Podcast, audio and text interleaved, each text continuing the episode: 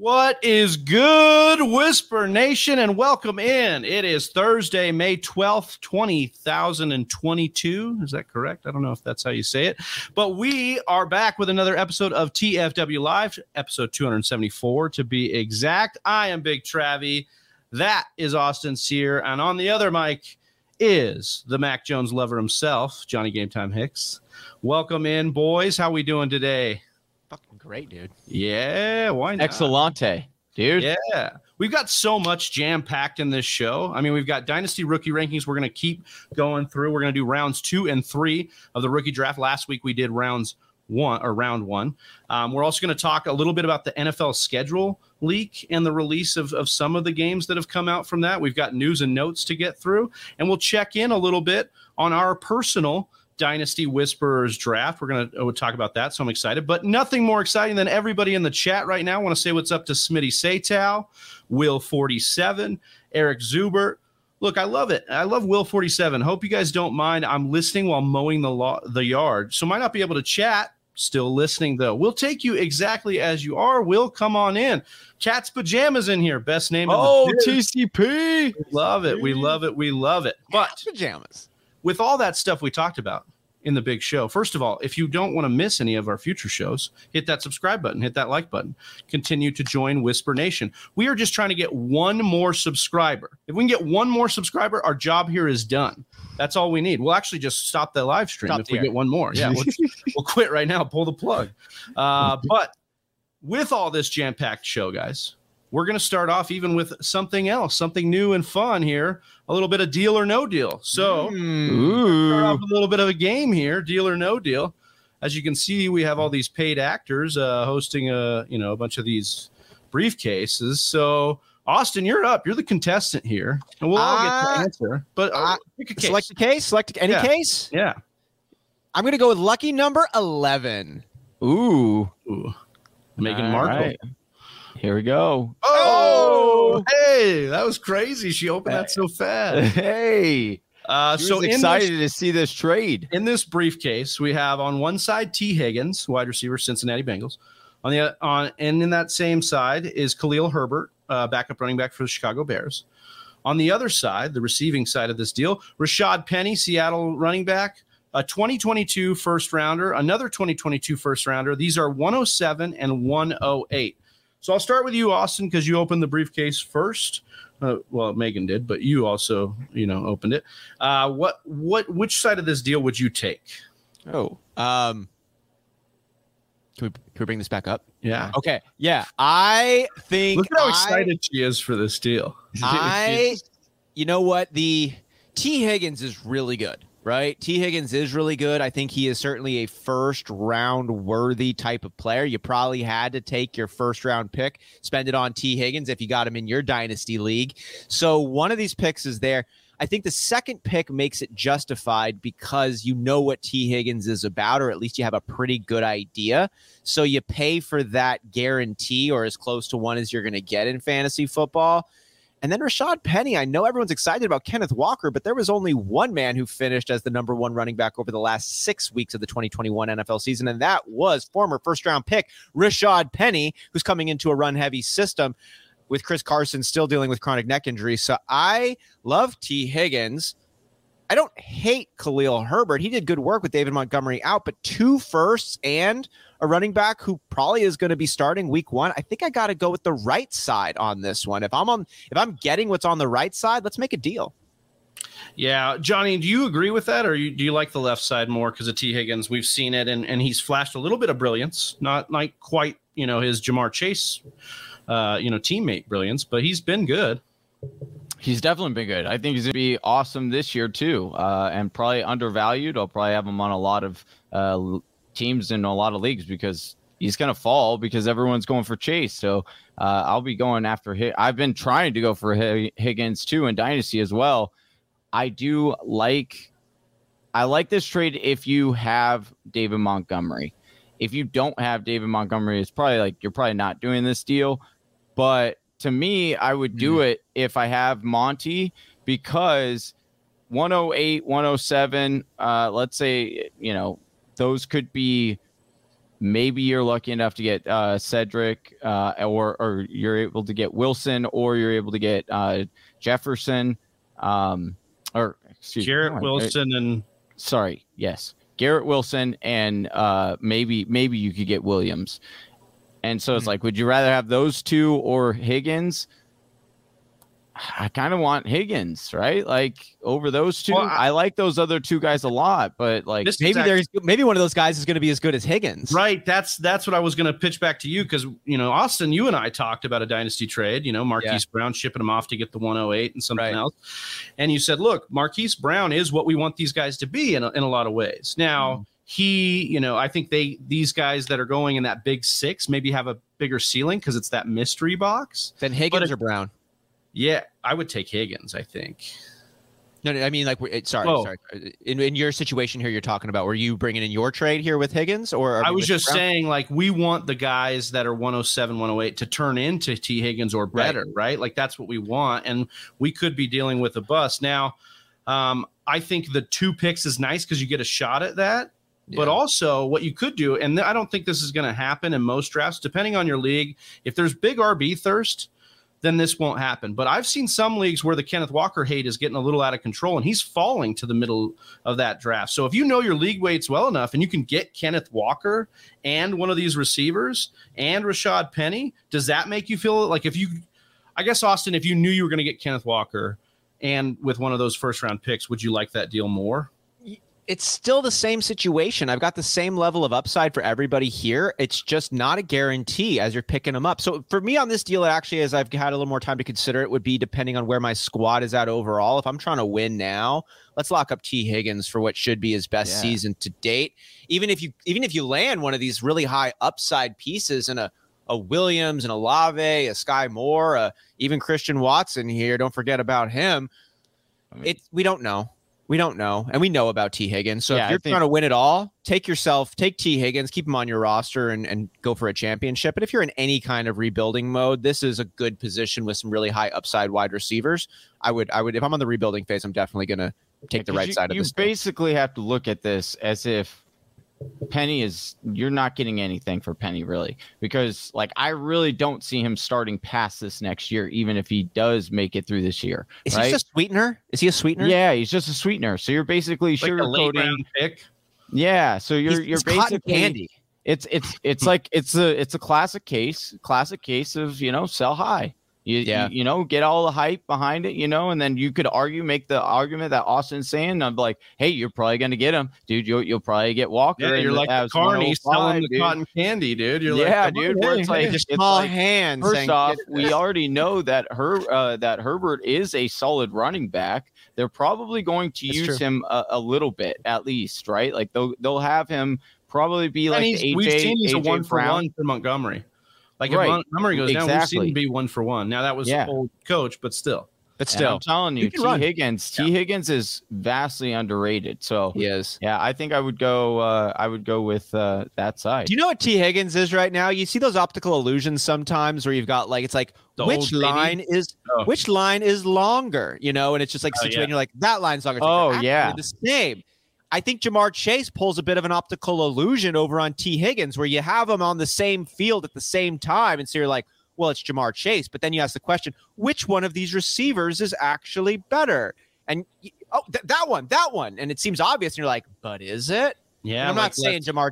I'm not saying Higgins is better than Ja'Marr Chase. I'm just saying Tee Higgins is really, really good, and Ja'Marr Chase because he is so insanely good, kind of overshadows Higgins, making him look shorter than he actually is. Yeah, people fail to remember that last seven weeks of the season, Tee Higgins was the number one wide receiver for this offense, and that was during the big Joe Burrow spike game. So it's good to remember that Tee Higgins actually could be a little bit more consistent than you'd like to think, where chases their big play upside a lot of the time too. So Well said. Love this new segment. We'll be kicking it with you guys. We'll be doing this more with you, deal or no deal or no deal. So please Send us some of your trade Yeah, offers. yeah, in. yeah. uh, we you know And follow us on Twitter at TF Whispers or get on our Discord. That link is in the description as well. Both of those free to follow.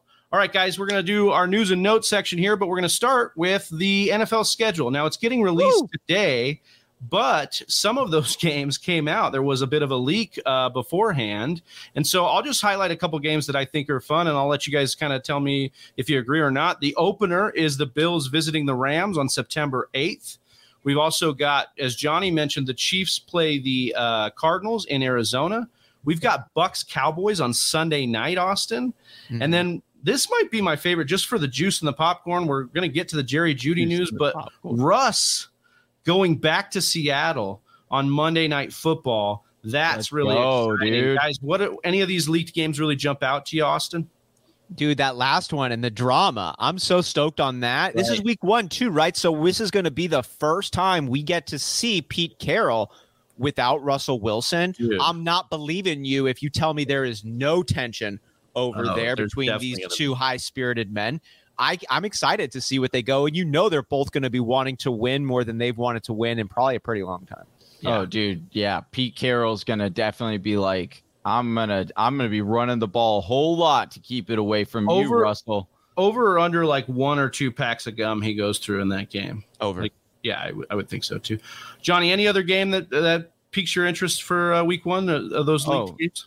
Oh, definitely the Cardinals and Kansas City Chiefs, baby. One, from a fantasy standpoint, you're looking at an explosion of points potential, explosion. right? An explosion. All right. So you're yeah, already excited about that. Okay? We're gonna be smashing then, this in daily, and then it's gonna be like a dud. It's gonna be oh, like, dude, don't say that. and CEH hey. for 200 yards combined. No, I'm telling you right now, Hol- 12 Hol- halftime. Connor Hollywood, with two touchdowns. Hey, Hollywood's gonna be like 150 and two tutties on that game. Anyway, I'm getting beside myself there. But what I will say is thank you to the scheduling, uh, whoever does the scheduling gods or whoever, that they put this game in the beginning of the season and not at the end, baby. When so hey, we, hey, yeah. So yeah. you know what? We Tyler's out, healthy on fire. Yeah, we're gonna be healthy, on fire, ready to go. Game plan, ready, set, go.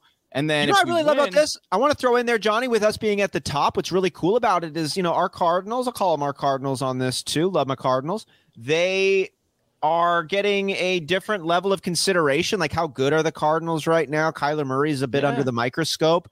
Right, wrong, or indifferent, he is, and having a chance to go up against the Chiefs and Patrick Mahomes and Travis Kelce, this big bad monster in the AFC West, getting a chance to go up against them right away is an incredible opportunity. Test, yeah. Show the yeah. world what we're about. I mean, if Kyler Murray comes and outperforms Patrick Mahomes week one, that conversation is going to keep going for for a few weeks.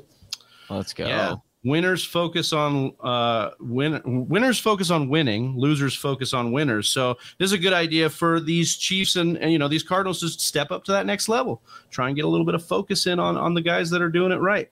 But you know who's doing it right is Slim Reaper in here in the chat says hashtag Whisper Nation Strong. What's up, guys? He's now casted us at all of our alter egos: the shadow, the beard, and the jawline. Oh, shadow? perfect cast shadow. I I'm the shadow. Oh, yeah, I don't, go boo. You have to explain yeah. it, but I guess that's what he's got. peekaboo, dude. Yeah, that's that's true. Kind of. Hey. Oh, where's Freak Stomper when you need him? All right, guys, we're gonna work through some of these news and notes now. Uh, just going to preface this Jerry Jeudy stuff. We don't know the full story. What we've been told is that Jerry Jeudy was arrested. He is being held on no bond. Uh, there was, you know, the official report was that it was second degree criminal tampering. This is from Tom Pelissero in Colorado, which means tampering with another person's property with intent to cause injury, inconvenience, or annoyance. And then later on, Tom Pelissero confirmed through Michael Spencer there was no physical contact between Jeudy and the female party it, it was solely involved property. So we'll see. This will be evolving. But also, I guess just your first take on the Broncos offense. I mean, we were kind of deciding picking between Sutton and Jeudy as far as like, you know, they were being ranked pretty close together, ADP wise. Are you more in on uh, Sutton now, obviously because of this? Or I first off hope everyone's okay hope everybody's doing well in this situation. Um, tensions Absolutely. are high. People make mistakes. Uh, people need to be held accountable for said mistakes and correct their behavior. And I hope everybody involved is doing okay. With that said, this has no impact on my evaluation for them from a fantasy football perspective. From Broncos perspective, I expect Jerry Jeudy, from the reports we're getting early on, not to have any impact on his schedule, play time, preparation, any of that. So this wouldn't impact me there. Um, if we're just talking about these receivers straight up, Jerry Jeudy, I think, has a little bit more excitement, possibly, but I don't know if that's earned. You know, Courtland Sutton is a beast. He dealt with injury. He's been really good at moments. Jerry Jeudy came in and they kind of neutralized one another. If you're asking me which one do I want, I want whatever one is second. Cheaper, mm, cheaper, cheaper too. Yep. Johnny, I wonder. Yeah, I don't want to spend too much. Too, huh? I don't want to spend too much time, but it is a, a question we'll be evolving throughout the offseason. Can we simply say that it's DK is Sutton and Jeudy is Lockett, or do you think it's more nuanced than that?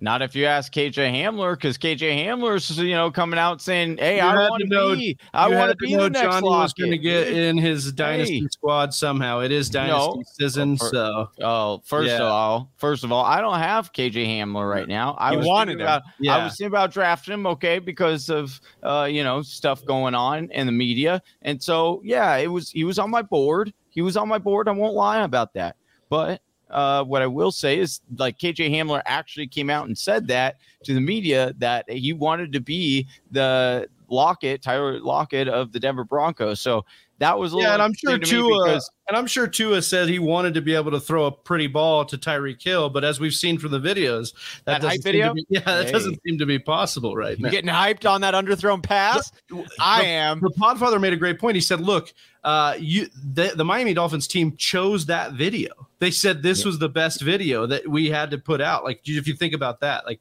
they went through all the other videos of practice, and that's the one they chose. It's like we um, make clips for the show. Sometimes we're like, okay, is this one, this one, this one? It's like Guys, Next, this is the best we got. I'll be I'll be honest though too, because like as like so you know as we create content and stuff, it must suck for the person because it was like it was pretty well shot and stuff. Like you you know with the yeah, slow mo and it was like good. the zoom, yeah, and it was like it was like you know they probably put it out and they were probably pretty proud of their you know what they did with with what the footage they had, and then everyone's just clowning on this. They're like, nah, well, damn, bro, they're, they're, they're like, I job. fucking gave you the best possible thing you could have gotten. Thank yeah, me. Well, You're welcome. I know that I this know. was shit. I had to watch it for 30 minutes while I was putting this little video together. I pulled out all the bag of tricks. I was like Kyrie Irving with a layup. I'm going to get every single thing that I got right now. Throwing, I'm going to put on music, slow mo, zoom ins, dramatic ins and outs. Let's, yeah, you had forget, to. You had to doctor. Don't, don't forget the incense. You had to get it all ready, you know. And if you guys are not knowing what we're talking about, look up Tyreek Hill to a, a hype video. I'm telling you, it's it's hilarious. You'll get a good. Uh, I should have grabbed it for the show. Uh, speaking of a little bit funny news here, breaking the from Jordan Schultz, Mike Davis signing with the Ravens. So as we bring up, oh your boy, and hey, Austin, back to that day, potential league winner, zero RB stud here, Mike Davis. Potential. Ooh. I don't even. We talk about redundancy sometimes. It's almost like this is Mike Davis we're talking about, my guy. Mike Mike Davis. Mike Mike Davis Davis. Yeah, if, exactly. If you want to be formal about Mr. Davis on this, um, released by the Falcons, joins the Baltimore backfield. Of course, he does. Also, uh, Baltimore drafted a running back as well. So uh-huh, of course they did. Yeah, of course they did. He I does look good on tape. That guy looks good on tape for reals. Of course he does and they let Ty'Son Williams go, who looked awesome at the start of the year, oh, clearing yeah. way for two more signings. As oh, speak always. I'd like to see if Mike Davis is still on the team when the season starts. That's that's where yeah, okay. that's where I'm at with it. I think that's what. I mean, he seems smart. It, he seems like a locker room guy. I think it's a hedge bet just to make sure they both those guys coming off injuries, Gus Edwards and J.K. Dobbins. I think they're just trying to make sure they get to week one with those guys, and if they can't, then they don't want to do the whole Latavius Murray, Devonta Freeman carousel again. Mm. Yeah, right. What you actually think it's got more? You got you, you want to speak on if that's uh it's more serious than that? No, no, no. I, I okay. don't want. I don't think it's more serious than that. I do think that what you're saying is is accurate, but I do want to say how like speaking of you know we did like a deal or no deal kind of thing. Do you guys remember after like he popped off during that game? The Ravens were getting deals for him or offers, and they didn't deal Ty'Son him. Williams, yeah, yeah, and, and they didn't. It's like, yeah. bro, yeah. yeah. and it's like, bro, yeah, why you should have sold high, bro? You should have yeah. been on our Ma- deal. No master deal. of trade. They should have called you, Johnny, the master of trade, thing. "Look at what you lost there." Exactly. Well, uh, going from loss to winning, Sony Michel getting another contract, signs with the oh. Miami. Oh, you, oh, sorry about that. I didn't. I was going. Hold on, hold on. Sony Michel signing with yeah. the Miami Dolphins, um, formerly of the Rams, of course. We know that this is, you know, kind of even more like the Ravens, like even more so. They're going to bring in a lot of backs. Anything to talk about here? Does anyone want to take a stab at, at this backfield at all? Is there anyone we really like? I obviously if somebody emerges in early on, it's the player you pick up. Chase Edmonds, we had some comments on him. Uh, Gaskins, Sonny Mich- I don't, I don't. I have, I, you know, this could be wishful thinking. I did, I do have Chase Edmonds, obviously in Dynasty. You know, I'm invested in Chase. We like Chase's metrics. We like the flashes. He's never really put it together for an extended period, but I do think that they are going to give him first crack, and I would imagine that. Sony Michel and Raheem Mostert and Gaskin, some combo of those two are going to back him up, and they're going to try and figure that out. And maybe it's change of pace, but if this offense can mimic the Niners in a good way, you'll want the first back unless it's clearly going to be. Uh, if there's just so much unknown, I, Chase Edmonds to me is being dra- overdrafted right now, but maybe with the signing of Michel and some other things, that'll get pushed down a bit. What's Chase Edmonds' ADP right now? What do you mean overdraft? I thought he was in like the tenth round, isn't he? Um, I don't, I don't know about that. Let me look it up right quick. That would Uh, be because if I mean I agree if he's going in like the fifth or sixth, then yeah, it's probably like Going in the Right. ninth round. I'd take that all day of the week, So twice got, on like- Sunday. Yeah, I think. I mean, he's he's going where Darrell Henderson's going, but also where Amon-Ra St. Brown, Gabe Davis, Cordarrelle Patterson are going. Um, Because they paid the man. That's the thing is like these other guys didn't pay. right. You know that's what I true. mean? Like he got a decent contract, but again, in the 49ers mold, in the Shanahan mold, in Yeah. the maybe Mike McDaniel mode, does that matter? Well, know? Mostert, Mostert's you know one game week one. Probably. He's he's good week one. Well, at least for the first half, and then it'll be all Ch- and it'll be Chase Edmonds and Sony probably. And my bet would be on Edmonds cracking- over Sony. Cracking the Dolphins code, Austin. We've talked about their offense quite a bit, and we, we don't need to spend too much time. But cracking the code on how much they mirror San Francisco and in what ways will be a big question that needs to be answered for this fantasy season. Because it's not just Chase Edmonds, right? It's like, is Gesicki going to mirror Kittle? How much of Tyreek Hill is going to be used by like Deebo? And what do we do with Waddle, who had a gr- fantastic mm. rookie season? But now, like, can we draft him the same with a target hog and Tyreek Hill? If- Any if you look at if uh, sorry i'm just interrupting here. I know this was deal for austin but i'm just if you look at just the rosters uh, you know the playmaker miami's better. Miami's better on Than San Fran? offense uh, yeah uh, for skill position players. You know like would you rather have Miami Deebo should or or, trade Wa- for or, or hill? Would you ra- yeah right exactly. Would I- you rather have would you rather have you know hill would or rather would have you rather Hill. have Deebo Right. You'd rather have Hill. Would you rather have Aiyuk or would you rather have Waddle? Rather have Waddle, right? You want Kittle would you would probably say Kittle over Gesicki, but it's pretty close because Gesicki. No, it's not. It's Kittle, but yeah, it's definitely. that's- it's still two one. I don't think it's close. Yes, it's Kittle, wow, Johnny. okay. It's Kittle. dude. I, Kittle actually blocks. Gesicki Uh, doesn't block. Kittle's an actual tight end. Gesicki. Kittle's had elite finishes multiple times. yeah. Giuseppe's never had like a three week stretch. Are you? I mean, he did- he did have a They hot streak finished last year. higher than than. What are you talking about? He finished better than Kittle last year. Well, yeah, Yeah, Kittle, Kittle, missed played like six games. exactly. Which is a testament Kittle to can't Kittle. stay. Okay, we're not factoring in injuries on this. We're going. We're, we're evaluating it Madden wise with injuries turned off. I think Oh, you Gesicki's can't actually the odd man out in this offense because I think both Waddle and Tyreek Hill have shown to be target hogs. And I, you know, unless Tua, if you're if you're banking on Tua being halfway decent, then you know maybe I, I think the backs and everybody else are going But just to work, just to stay with that one on the Yeah, skill just- positions. What do you think about the running backs? Who's got better running backs, Miami or San Francisco? Miami. I, Well, actually, I, I don't know. I would, do say, like. I would say San Fran. I would I say put- San yeah, Fran, I I, think it's closer to a push than we'd like to say too, because we don't really know about the backup guys. And at least with Miami, we can say Sony's had some decent games. Raheem's been a fantasy darling when he stayed healthy, He just never does. you know. And Chase, yeah, and Chase Edmonds is kind of uh, a Raheem Mostert light. We want him to get there, but Chase, he- I was not a Chase Edmonds believer last year with with him and the Cardinals leading the way, and then I just watched him play, and he's got glitch abilities. He's got Oh, glitch yeah. tendencies, he's and, and he's in a special fun. kind of way. He's like he's actually good. Yeah, Yeah, I guess. Yeah, I guess we'll be cracking he's that a friend open. of the show. That's true. Uh, we'll be cracking that open in the offseason. That's going to be, uh, we've got to get a burning question show going because there's some big ones after the Mm. draft that are going to be good to, to talk about. So, Whisper Okay. Nation, help us out with that. yeah, if you guys got have huge questions for this offseason, we'd love to answer them for you. And again, if you're new to the channel, hit that subscribe button, hit that like on this We're video. trying to get one more subscriber today. That's our one. goal. Let us know. Let us know you're new And Give you a shout out next time. That's right. Uh, NFL Ian- NFL Network's Ian Rapoport is reporting that the Packers are gonna be involved for Jarvis Landry, Julio Jones, and Odell Beckham Jr. And And, Yeah, I all mean, of them. interesting article. I like that. yeah. Let's So. I guess yeah, that's the that's the point here that we wanted to bring up, Austin. Which of these, I guess, would you rather have of the three? I think it's OBJ, right? Is that Baker Mayfield crying because he doesn't Yeah. get one of these guys? No, I had to. Th- yeah, I had to throw Baker Mayfield up there. Just anytime OBJ is is like now going to be mentioned, I just think it's funny uh, to me- to throw this one up because this this is just a classic photo of Baker. Like whoever you, took you love Baker Mayfield so much. this- I can't even this- believe the level that you love What do you mean? Baker. That you have to make a segment about OBJ and other wide receivers about Baker.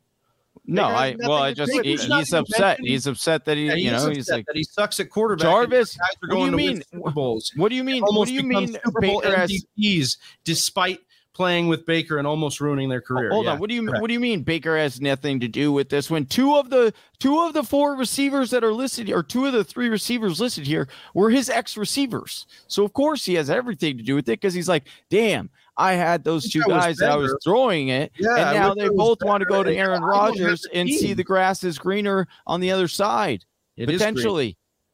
It's really def- quick, did you did you hear that little news bit? Johnny and I were talking about it, Travis. But one of the players on the Browns, after they made the Odell Beckham deal or something, asked if they had seen the Browns player had seen the video that OBJ's dad had posted of OBJ intentionally not throwing in the ball, and he's like, "Why do I need to watch the video? I see it in practice every Oh man, Just kill just get burns, body, bro. Baker. Get but you answer that question, which one of those receivers? I mean, Hmm. ah, dude, I'm kind of. Odell caught a touchdown in the Super Bowl. If he is actually fully recovered from that issue, then that's like that's that's the best player that's available right there. And I'm taking everything we saw from OBJ in Cleveland and I'm making it moot. I don't I don't believe in it. I can't I can't trust it when there was a diabolical out to get you type of mentality from his QB one. So I just can't take it for serious. And then he goes to another team and he scores six touchdowns in as many weeks or something like that. So I have to look at him with a little bit more of a mystery box appeal. I think I know pretty clearly what Jarvis and Julio are about. And I am excited. I would take either one of those on the Packers. But if you're asking me which one would I be most excited about, it's Odell, it's Odell Beckham because of that mystery box and the ceiling that he could bring if that ACL is healthy. Yeah, the problem is the ACL timeline wouldn't put him back. Uh, you know, maybe we'd get him back in time for the playoffs, but then what kind of chemistry? Now he did that. He basically did that with the Rams, came in late and, and made it happen. Similar style uh, coaching tree. We'll see what happens. Uh, Jarvis Landry is a one that really intrigues me because I, I'd love to get a really good slot receiver to pair with some of the other weapons we put together. I think that could be really beneficial for the offense. But the nice thing about OBJ is I think you can move him around too. Well, Slim that- Reaper well, asking, how does I- that affect Christian Watson? That's exactly why you don't want them to go get OBJ because they would play the same position, and so it would affect Christian Watson as being the dot. Like Christian Watson right now, as it's set up, is he has a true path to be a wide receiver one this year. If you put OBJ on this team, even though OBJ probably won't be in uh, in a uniform and on the field until, if at best, maybe November, right? but that still would hinder Watson because now he'd either be going to the number two option or if you have OBJ coming back, it's going to take targets away. He's going to be, you know, he's shown every time when he's injured um, from the ACL coming back that he's a little bit slow coming back, uh, regardless of what his hype videos look like. So, um, that would be my concern with that, right? But and then Julio often always injured, and good luck trying to be the guy, you know, be the team that actually can can make him fully healthy for a whole year. But Jarvis, Jarvis has been healthy. Jarvis is still productive. He just didn't have, you know, the the wide receiver core around him, and he fits so well with Watson because Watson can fit the outside. You have Jarvis underneath, and it would be a match made in heaven. So for me, that's why the Jarvis Landry would make. the Well, and you're sense. leaving out the biggest point here, as Will points out. You know, uh, Cobb is like 55 years old, so Yeah, yeah, just replace him with Jarvis. Exactly, Landry. exactly. Stay Thank really you. quick. Did you catch Smitty's question, or excuse me, Slim Reaper's question over here asking, is AJ Dillon worth a 2023 first rounder? Johnny, you just picked up AJ Dillon in a I deal. I did, and I did not pay a 2023 first rounder. Um, I would take the first rounder. I think. I'll be honest. I I think I think I would. it Take the depends. Hold on. It depends on if the if the team that you're getting the 2023 first rounder from sucks, then no. If they have like a chance to have like the number one or even a top five pick, then no, I'm not do doing it. I- I think you meant No, Oh, okay. You're saying you'd only want it.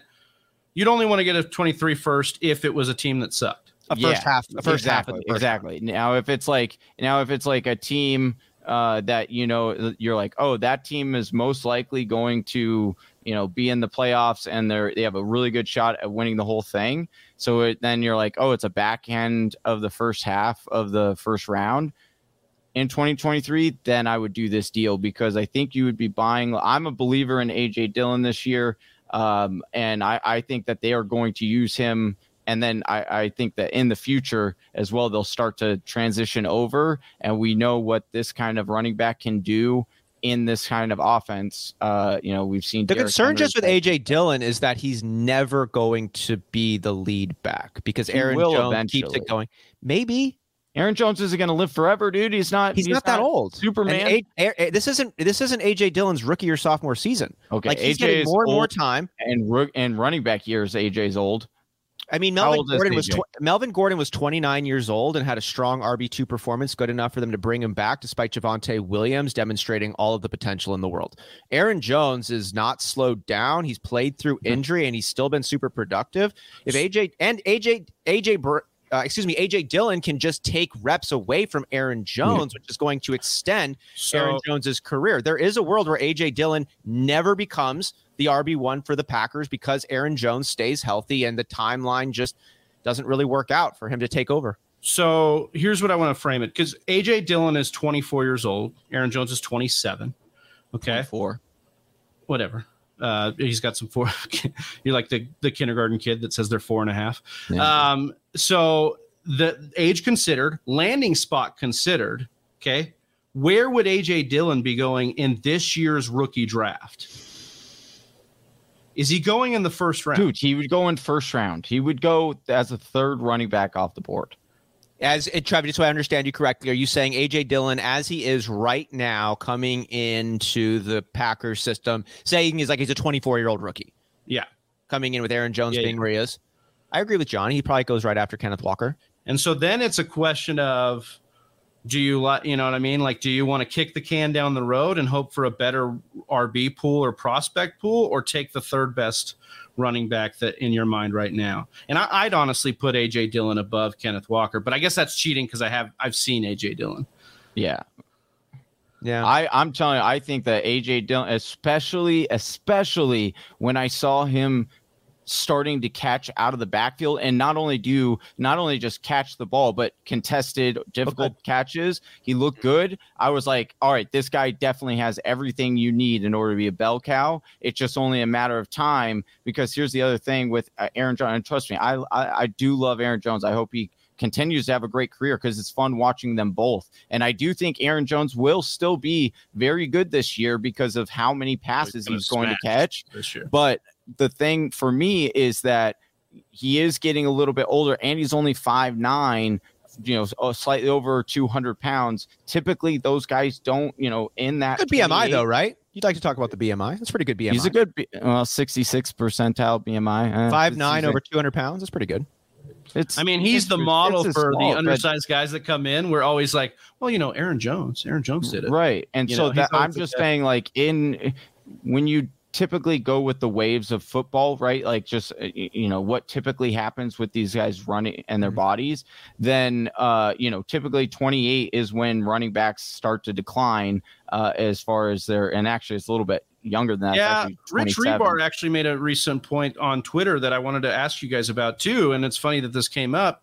Maybe because the influx of guys that we've seen recently, we haven't seen that been pushed. Oh, I've but seen maybe this, we'll yeah. talk about like the idea that like maybe that gets stretched out a little bit. You know, maybe we see more guys that are talented enough. Because make- we've had so many running backs coming in the league in the last couple of years. yeah, it- well, and like and the ones be- that were before this class that's coming in haven't been the ones to you know like be the, the yeah, last they're not like yeah, they're not like Jonathan Taylor built kind of running backs. Like Derrick Henry's going to push also- that needle, right? Maybe right. potentially if he, you know, because he's already pushing it a bunch, but like maybe Right. he does.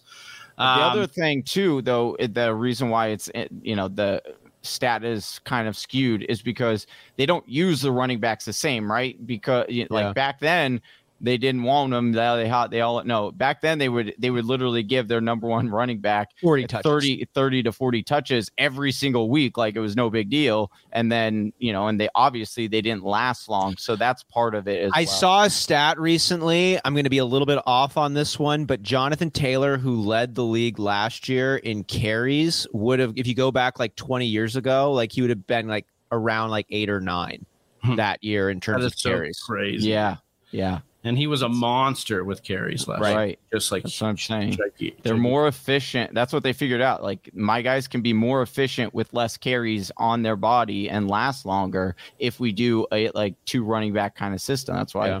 they Ooh, Would I you like trade a one. 2022 1.09 for Aaron Jones? Uh, this looks like it's dynasty.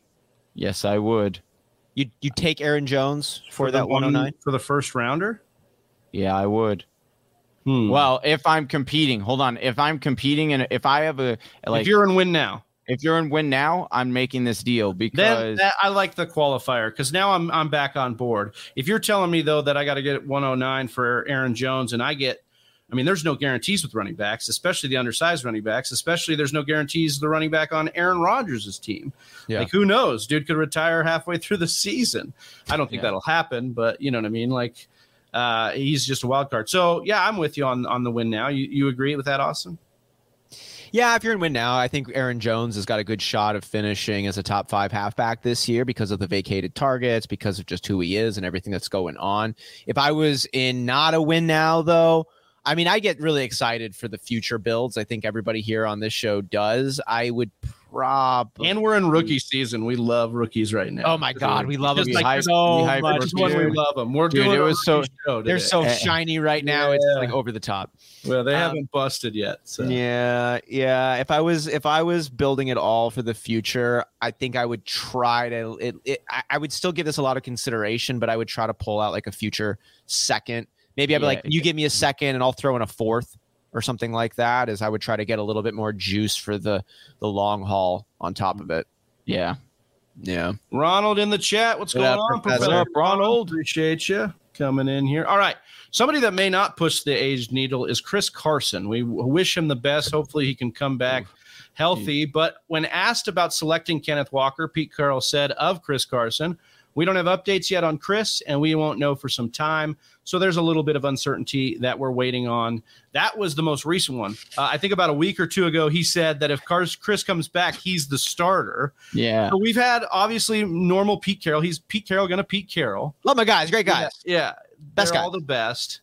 We talked a little bit about Rashad Penny in a dynasty. In redraft, guys, I want to pick your brain on this Seattle backfield and how you see it shaking out, and if you even want investment in what we see to be a bad. I'm team. all over DeeJay Dallas, baby. Give me the Dude, cheap baby. one, man. I want the discount back. no. I mean, they're all kind of discounted right now, right? Even even Penny is discounted. Well, I think what's going to happen is you'll see those ADPs converge. Penny's is going to get lower. Obviously, Kenneth Walker is going to rise. There's a lot of love for Ten- Kenneth Walker on Fantasy Football Twitter and just his profile. Like he was a really fun one runner, right? Killed it at Michigan State. Yeah. A player profiler has his SPARQ scores equivalent to LaDainian Tomlinson. You see a name like that in the top right corner, you Yes. pay attention.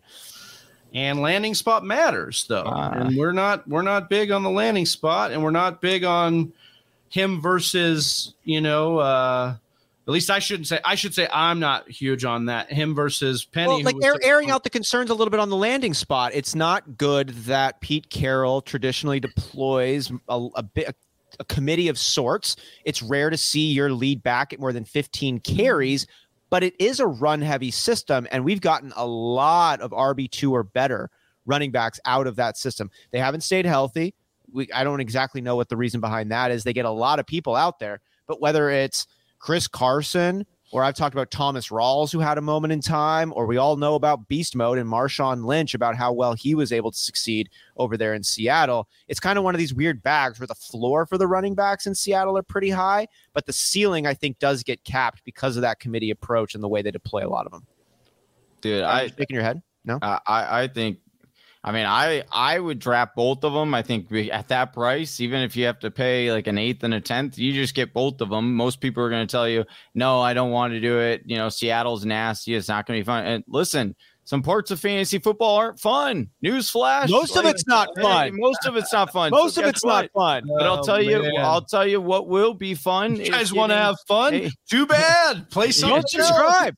Don't subscribe. Don't You're looking to have fun. subscribe. Don't subscribe. Pick up a new oh, hobby. Go do something else that's better I for your like nervous system like- and your like sex Billy- life. The reverse Billy Madison. Stay Yeah. here. Stay, Stay here. Get out. No, get just- out. Get out of here. If Get you- out while you still can. if you if you're the type, you know, if you're the type cherish of person that likes to go to the bar, you know, and pull out your phone and be like, "Hey, check out check out my my sexy roster here." If you if you like to do that, don't draft them because you you're not gonna. Ooh. Yeah, But hey, you got Jade, but you're like, hey, you want to see Yeah. my dynasty lineup? Check this I out. tried, but she just she didn't give Oh, a shit. works She was every like, oh, time, "Oh, doesn't okay." it, boy? Yeah, like, hey, but- Jay's like Johnny, send nudes, and he just sends a picture of his dynasty roster. Absolutely, dude. That's No just filter. that's good as gold right there. Good as gold. Look at But that. if you, but what you're not going to get is if you have Penny or well, maybe if you do end up having uh, Walker and he and he becomes a rookie of the year or whatever, then people might give you that. But I here's the thing. We do know to to counter somewhat of what Austin was saying.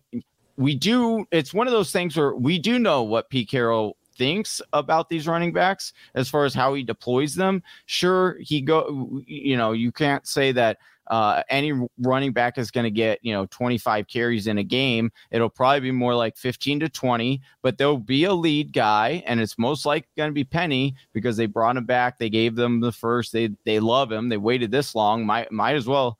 Hey, hell, if you're going to go down with the ship, might as well go down with the ship. one You know what I mean? halfback, and he Yeah. like PFS metrics, all of the things we saw, it was it was good, right? Like it, Right. So the only, you know, again, Again, Penny I- I and I injury is wanna is like goes hand a in little bit hand. of caution you know? in this, okay?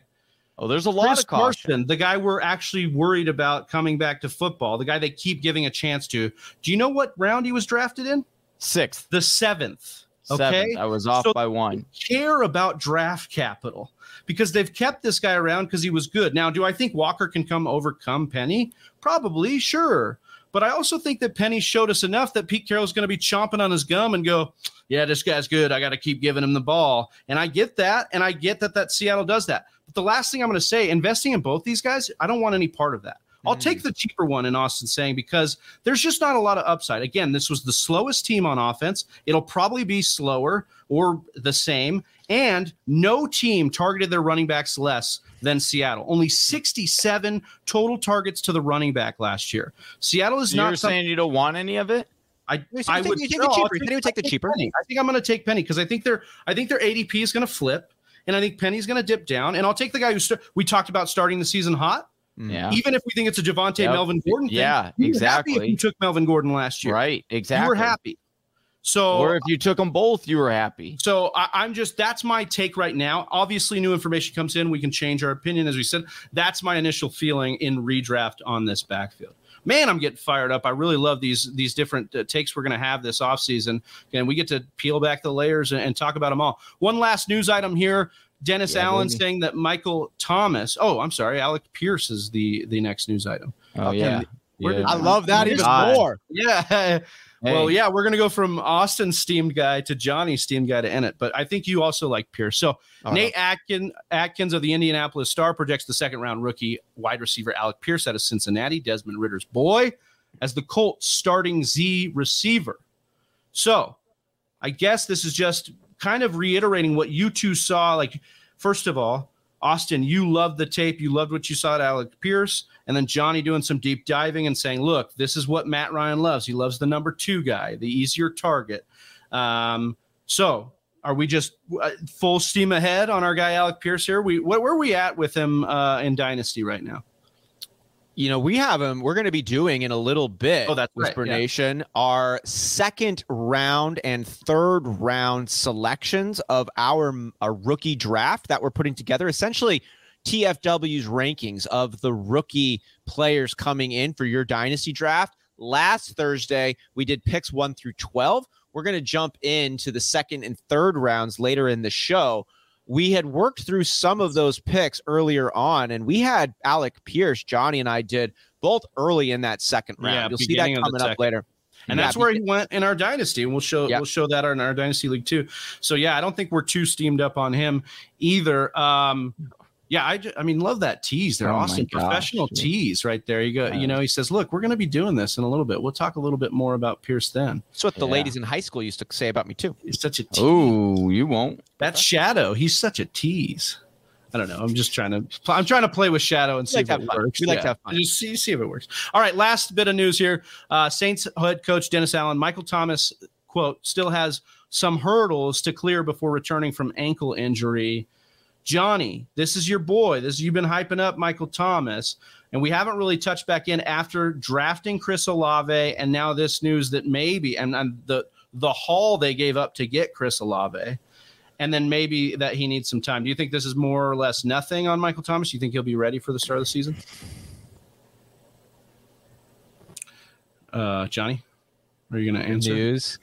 I'm scared, dude. That's not, no, that's not like I. Uh, I'm nervous, man. This is uh, you got me know, like bug eyed over here. When I saw this news come out, I'll, I won't, I won't lie, dude. It was like I was trying to windsurf, and right as I hit this giant wave, and I'm expecting this giant, you know, lift of air to come and grab the the sail, and just right as I, it make a nice, you know, video. If you know, I had the videographer from you know Miami, it would have made this really dope. You know, check out the sale on on game time here. But uh, as soon as I made liftoff, the wind just cut out, man, and that's what happened when when you show me this tweet. This isn't good news, dude. Sometimes Travi, I was hovering. I was literally hovering. I could over not not No, give you I was Unreal, hovering. I was dude. hovering oh, over it. unbelievable, guys. And then it went up, and you put it up there. Is Johnny Joe amazing. Biden? I don't know. Maybe he is. I just I love the rambling. I love where you're at. I just want to know, Johnny, though, if you're if you're Tell really scared off of this, or wind you in sales. or if you need, yeah, you're you're out now. You're you're feeling less on Oh. Michael Thomas, or or you're still getting him. And and Whoa, dude! I, I didn't say I was out, dude. I didn't, I didn't didn't know say I what was you- out. I didn't know what you were saying, to be honest. I was just saying it took the wind out of the sails. okay, okay. Okay. I'm not All as right. I was. that makes that's sense. all. Got it. If you you got to follow my five five minute monologue It's in order. hard. To, It's sometimes, dude. I don't have. I, I, Well. I just haven't eaten enough food for my body well, to get like hang in get there. used to it because it's coming up a lot on the 24 hour mock draft Oh, marathon. man. I'll make sure I got my snacks ready. I'm, uh, I still have PTSD from the last few, so Yeah. I'm working through that with my therapist. Though we're good, we're good. All right, we are moving on to uh, a little bit of a check-in here on our Dynasty Whisperers draft. We told you guys this was a slow clock. We changed from a rookie draft all at once, kind of uh, online draft there, to a slow clock online. So 24 hours per pick. We checked in last week with you. I think we had just started, right, Austin? You started us off Yeah, he kicked it off Yeah, right no, here I on the show. one with Breece Hall. Um, and so, Austin, if you don't mind uh, Uh, sharing Oh yeah, you got it. sharing your screen here to show us where we're at. Um, and so right now Show we are us your screen. we're in the fifth. We're at five point three. Um, and I guess I'll just kind of kick this to you guys, Austin. What's been your favorite pick of the draft so far? like of, of anybody. And I would say? I, I would actually well, yeah, maybe anybody's, but I would actually say focused on the rounds that we've completed thus far. Maybe not the first round because we already kind of dig in on that, but some of the second through fifth, uh, some of what, what you got here.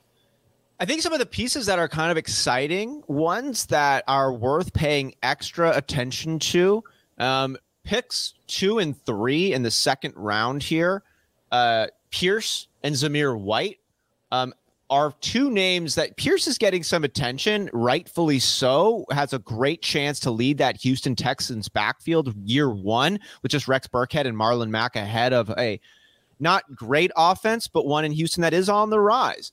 So Pierce has a great shot to step in and be impactful year one. Zamir White has a chance to also be relevant year one. But if Josh Jacobs is not getting his fifth year option picked up, does shed light on the way the Raiders view Josh Jacobs, and that's not very interested in him. Zamir White's got a real great shot to be fantasy relevant plus moving forward. Georgia running back who did beat out uh, Cook, who everyone's really excited about, but Zamir White led that Georgia backfield. He was a five star high school recruit coming into college, the number one recruit, the number one prospect at the running back position. Had a couple of ACL tears in both legs, so that held him back, but he seems to be healthy. His He's got pop. He's got a lot of tools in that belt of his, and I'm pretty excited about what he brings to the table. I actually like him a little bit more than Tyler Allgeier, who is also stepping into a situation where he should be impactful, possibly day one, being the lead halfback for the Atlanta Falcons if Patterson does move to that wide receiver role. But those are a couple of the names that I think are really cool. Alec Pierce is another one. We just talked about him. Um, we saw him go at the fifth spot in our actual dynasty league of record draft. Um, but I, I think those ones for me, they're at least in the second round, are a couple of the names that I'm pretty excited. The other one I'll throw out honorable mention is the pick Johnny had in 4 1, Jelani Woods. Now, this is the tight end. He's only been playing football like four or five years, uh, or excuse me, tight end for a couple of years, was a quarterback. Logan Thomas vibes over there. Big bodied guy, six seven, moves well, ran like a four six forty or a little bit under that even. So he's got some speed. Um, probably not going to step in and be relevant for the first year, probably two just as t- the position normally goes. And Mo Alie-Cox was signed to a larger contract. But you like the physicalities, you like the spot he has on the team. We'll see how long Matt Ryan stays behind center for the Colts, but he has been able to make a tight ends fantasy successful. So I also like Jelani Woods as kind of an under the radar dynasty pickup too. Johnny, of all these picks that we've had here, which has been the one where you've been like, man, th- how did this, like, what the hell is going on here? What was the head scratcher? Oh man, there were a couple of them. Uh, to be honest with you, that I, if, okay, I didn't understand the Pickett by Brett Johnson, especially when he, dude, he traded. So he traded like a, a six rounder to me for for Baker Mayfield, which uh, I, you know, cool. I got him off the waiver, so I was fine with that, getting an extra pick there.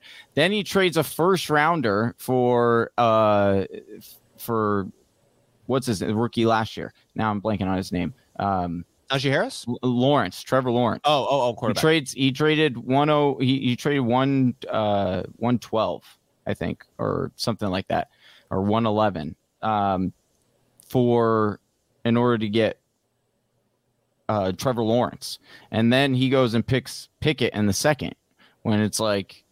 I don't know. So that was a little bit of head scratcher there for me. I mean, the Um, value was there for Pickett because in a lot of other drafts, like Pickett's coming off the board before then. But yeah, I mean, I, I can understand for his roster. Yeah, Uh, I mean, I do understand where the value is there, but again, it's like when you're roster when you're managing your own roster and you're just like looking at the amount of of picks and stuff that you threw at something. Especially the other part of it that's kind of funny is like because I got Hurts off of him last year for a second rounder, so it was just like. And he had drafted Hurts in like the fourth round or something, uh, the rookie or so. It's just All right. you see the the chasing of the rookies there. So, just to shed a little bit more light on exactly what this is, because we did touch on that really quick. What Ronald asked, "What you guys are doing a slow dynasty draft?" He had no idea. Yeah, we're doing 24 Oh, hours per pick. So we started this draft how many days ago? Last week, last, last Thursday. week, yeah, you don't have to take oh the yeah, whole I kicked it off. Yeah. You don't have to take the whole time, but you can take uh, as much as you want. But it encourages trading and everything. We love it. We've had Travis, so much what was action. what was your favorite uh, pick so far? You've been doing a lot of things, uh, trading up and down. oh man, what was my favorite pick so far of the whole draft? You know, you you shed some light on on on Brett Johnson. I honestly think Brett Johnson has had two guys fall to him in the first and second round that could absolutely smash.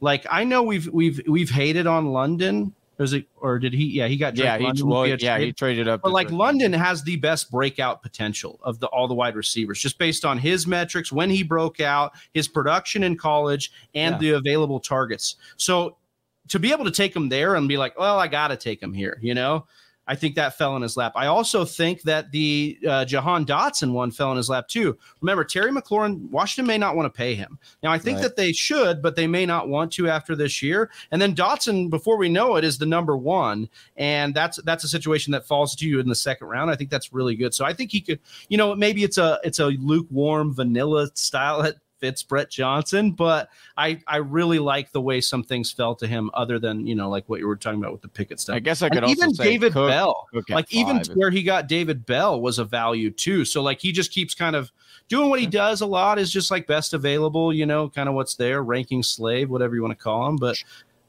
Yeah, Yeah. Trevor, I want to give you a shout out how fun it was the maneuvering you did and ended up drafting in the seventh and eighth spot, almost in the same uh, situation our deal or no deal to kick off the episode. yeah, Was pretty similar. Yeah.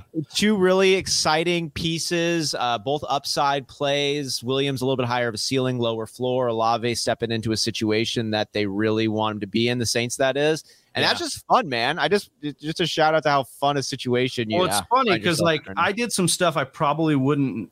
I mean, I who am I kidding? Who am I? I I, I would do it, but I, I like traded up today into the fourth, uh, a little higher up to get a kicker and Evan McPherson. Now McPherson's a badass, so that's why I did it. But you know, I was getting a little bit of shade in the league chat about it. Like, must have really liked him to trade a future, you know, pick away to go get him.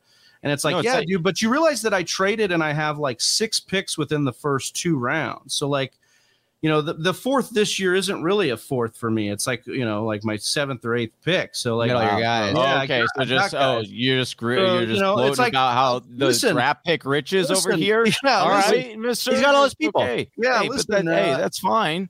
you know, It's like fine Les that you Snead, drafted- fuck those it- picks, Hold on, bro. Like, It- let's no, no, no. go. It had nothing to do with Whisper Nation. Don't let Big Travie try to fool you here and just say, "Oh, they were trying to make fun of me for getting a kicker, and you know I needed one for my team." No, it's the fact that you tra- you didn't even take your boy, the Sex Machine, in Roberto Blankenship. Rodriguez. Uh, yeah, and you. I think Johnny's fired up right now because he McPherson. picked up dropped Evan McPherson. Johnny's kicker, who he dropped. No, Yeah. I should get a compensatory pay, uh, compensatory. No, I kicker. think That's Johnny. what I I think should Johnny. get. I think little way about it? I think No, Johnny's I could have had him. it- I got Jelani Woods. That's the boy that I wanted. That's, That's my yeah, guy. that's Mo, Al- Mo Alie-Cox's water boy. You're right. You got him. uh, for Congrats. for for a week until he puts Big Mo in his place and I says, think- "Oh, Did that how You weird wanna that feel see coming out of your mouth, knowing how not true that was? Did it like oh, did it have like, you seen Jelani? Yeah. Yeah, Have I've seen seen- him. have Have you you seen seen Mo? Mo Alie-Cox? Yeah, he's They- bigger than yeah. Big Mo. You liked Mo Alie-Cox till I Jelani did. Woods got drafted. I did. Yeah. You're right. And then I saw Jelani, and I was like, "This guy is a he gets monster." bigger doesn't mean he's going to be good at the Oh, ab- There's a you got to learn a lot for that position. We'll see what happens. Yeah, he was he used to be a quarterback. That's the other thing is there could be a potential fantasy glitch there, baby. I don't want to hear any. I don't want to hear any Pop Warner, complaints. but you know, I, I don't want to hear any complaints. Okay, when you when you got Woods throwing some dime plays in the end zone, scoring tutties this year, and saying, "Oh, that shouldn't count." You know that he shouldn't be a he should be a quarterback. So Johnny's sitting out here Johnny's- flexing about the future touchdown passes coming from Yeah. Jelani Hey. Woods. yeah. Mark it now. You heard it I here I do first. like Jelani a lot. Uh, you brought you were I the one think that brought Johnny's up Jelani. real really upset because he gets the you know mo for trading in these drafts, and I just went out and stole away GM of the year from him. So I just uh, I do like that. the McPherson pick. I. I didn't I didn't care. I was I liked that you picked a kicker because it drops the other player, and then it caused this little like r- defensive like run that people like panicked was gonna on. hap- that was going to happen either way. Dude. That's the reason I traded up for McPherson because Chris told me he spilled his beans, and I had to get up because I wanted McPherson. So- Well, it was hilarious too because the defense. I took I I texted Troy uh, Wait, who has the say, four Austin? oh nine.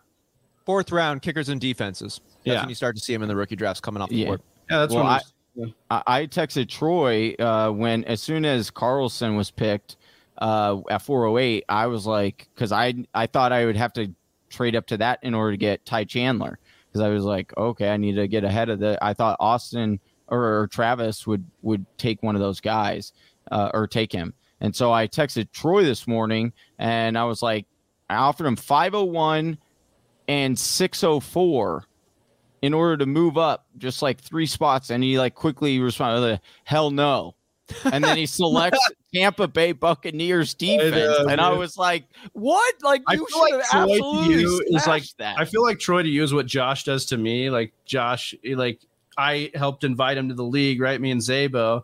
But it's like he's like always hardballing me, and I'm like, I finally this week, I'm like, do you give everybody these shitty offers or just me? Because like I got you into the league, and you don't want to look like you're giving away players or anything to me. I'm just like, dude, quit hardballing me. Like at least like give me a realistic counter here. Oh man, that's the worst. All right.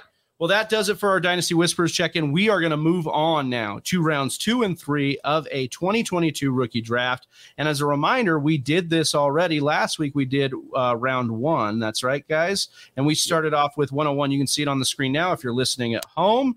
We did Breece Hall in the 1.1, then Treylon Burks, followed by Kenneth Walker at three, Jameson Williams at four.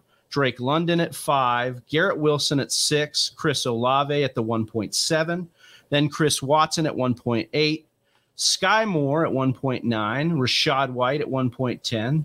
We had Pickens at 111, and then we rounded it out with Jer- James Cook, Captain James Cook. Yeah, Ronald reminding us about Johnny being fired up. That's weird, mm-hmm. huh? Weird. Weird. All right. We are on the clock. It's an unlimited clock, but we are now going to talk about 2.1. And so, boys, I will start uh, with Austin here to kind of take us through what we're talking about. We talked about Dameon Pierce. Mm-hmm. We talked about Alex Pierce. The Pierce brothers are here. What is your initial thought as we look at 2.1 here? Running backs are tough to come by, especially ones that are slotted to get a significant amount of work. And I think Dameon Pierce, of all of the players that we have available right now, is coming into a situation with the clearest path ahead of him to get meaningful work done for his NFL team and your fantasy team. So for me here, it's Dameon Pierce. He has a leg above Isaiah Spiller in terms of opportunity and a leg above Tyler Allgeier in terms of metrics and physicality. I would be, but I would, yeah, I'd be go with Dameon Pierce on this one. That's what I got. Johnny, you have any conflicting uh, opinions on that, or are you good with Dameon Pierce right here? I yeah, guess the, the question is whether we think, you know, Pierce or Spiller really here, if we're talking running back. And so maybe make the case here for Spiller, or do you think that Dameon Pierce is the right call? I think Dameon Pierce is the right call simply because you have, you know, you look at what's ahead of him right now, like Austin was saying on the depth chart. There's there's nothing there. To, Marlon know, Mack and Rex Burkhead. Yeah, like he could easily walk in, have a great week one of training camp and a, a preseason game, you know, and all of a sudden he's getting the starting running back role, right? Uh, or it, you know, and Marlon Mack is also coming off of injury and and things like that.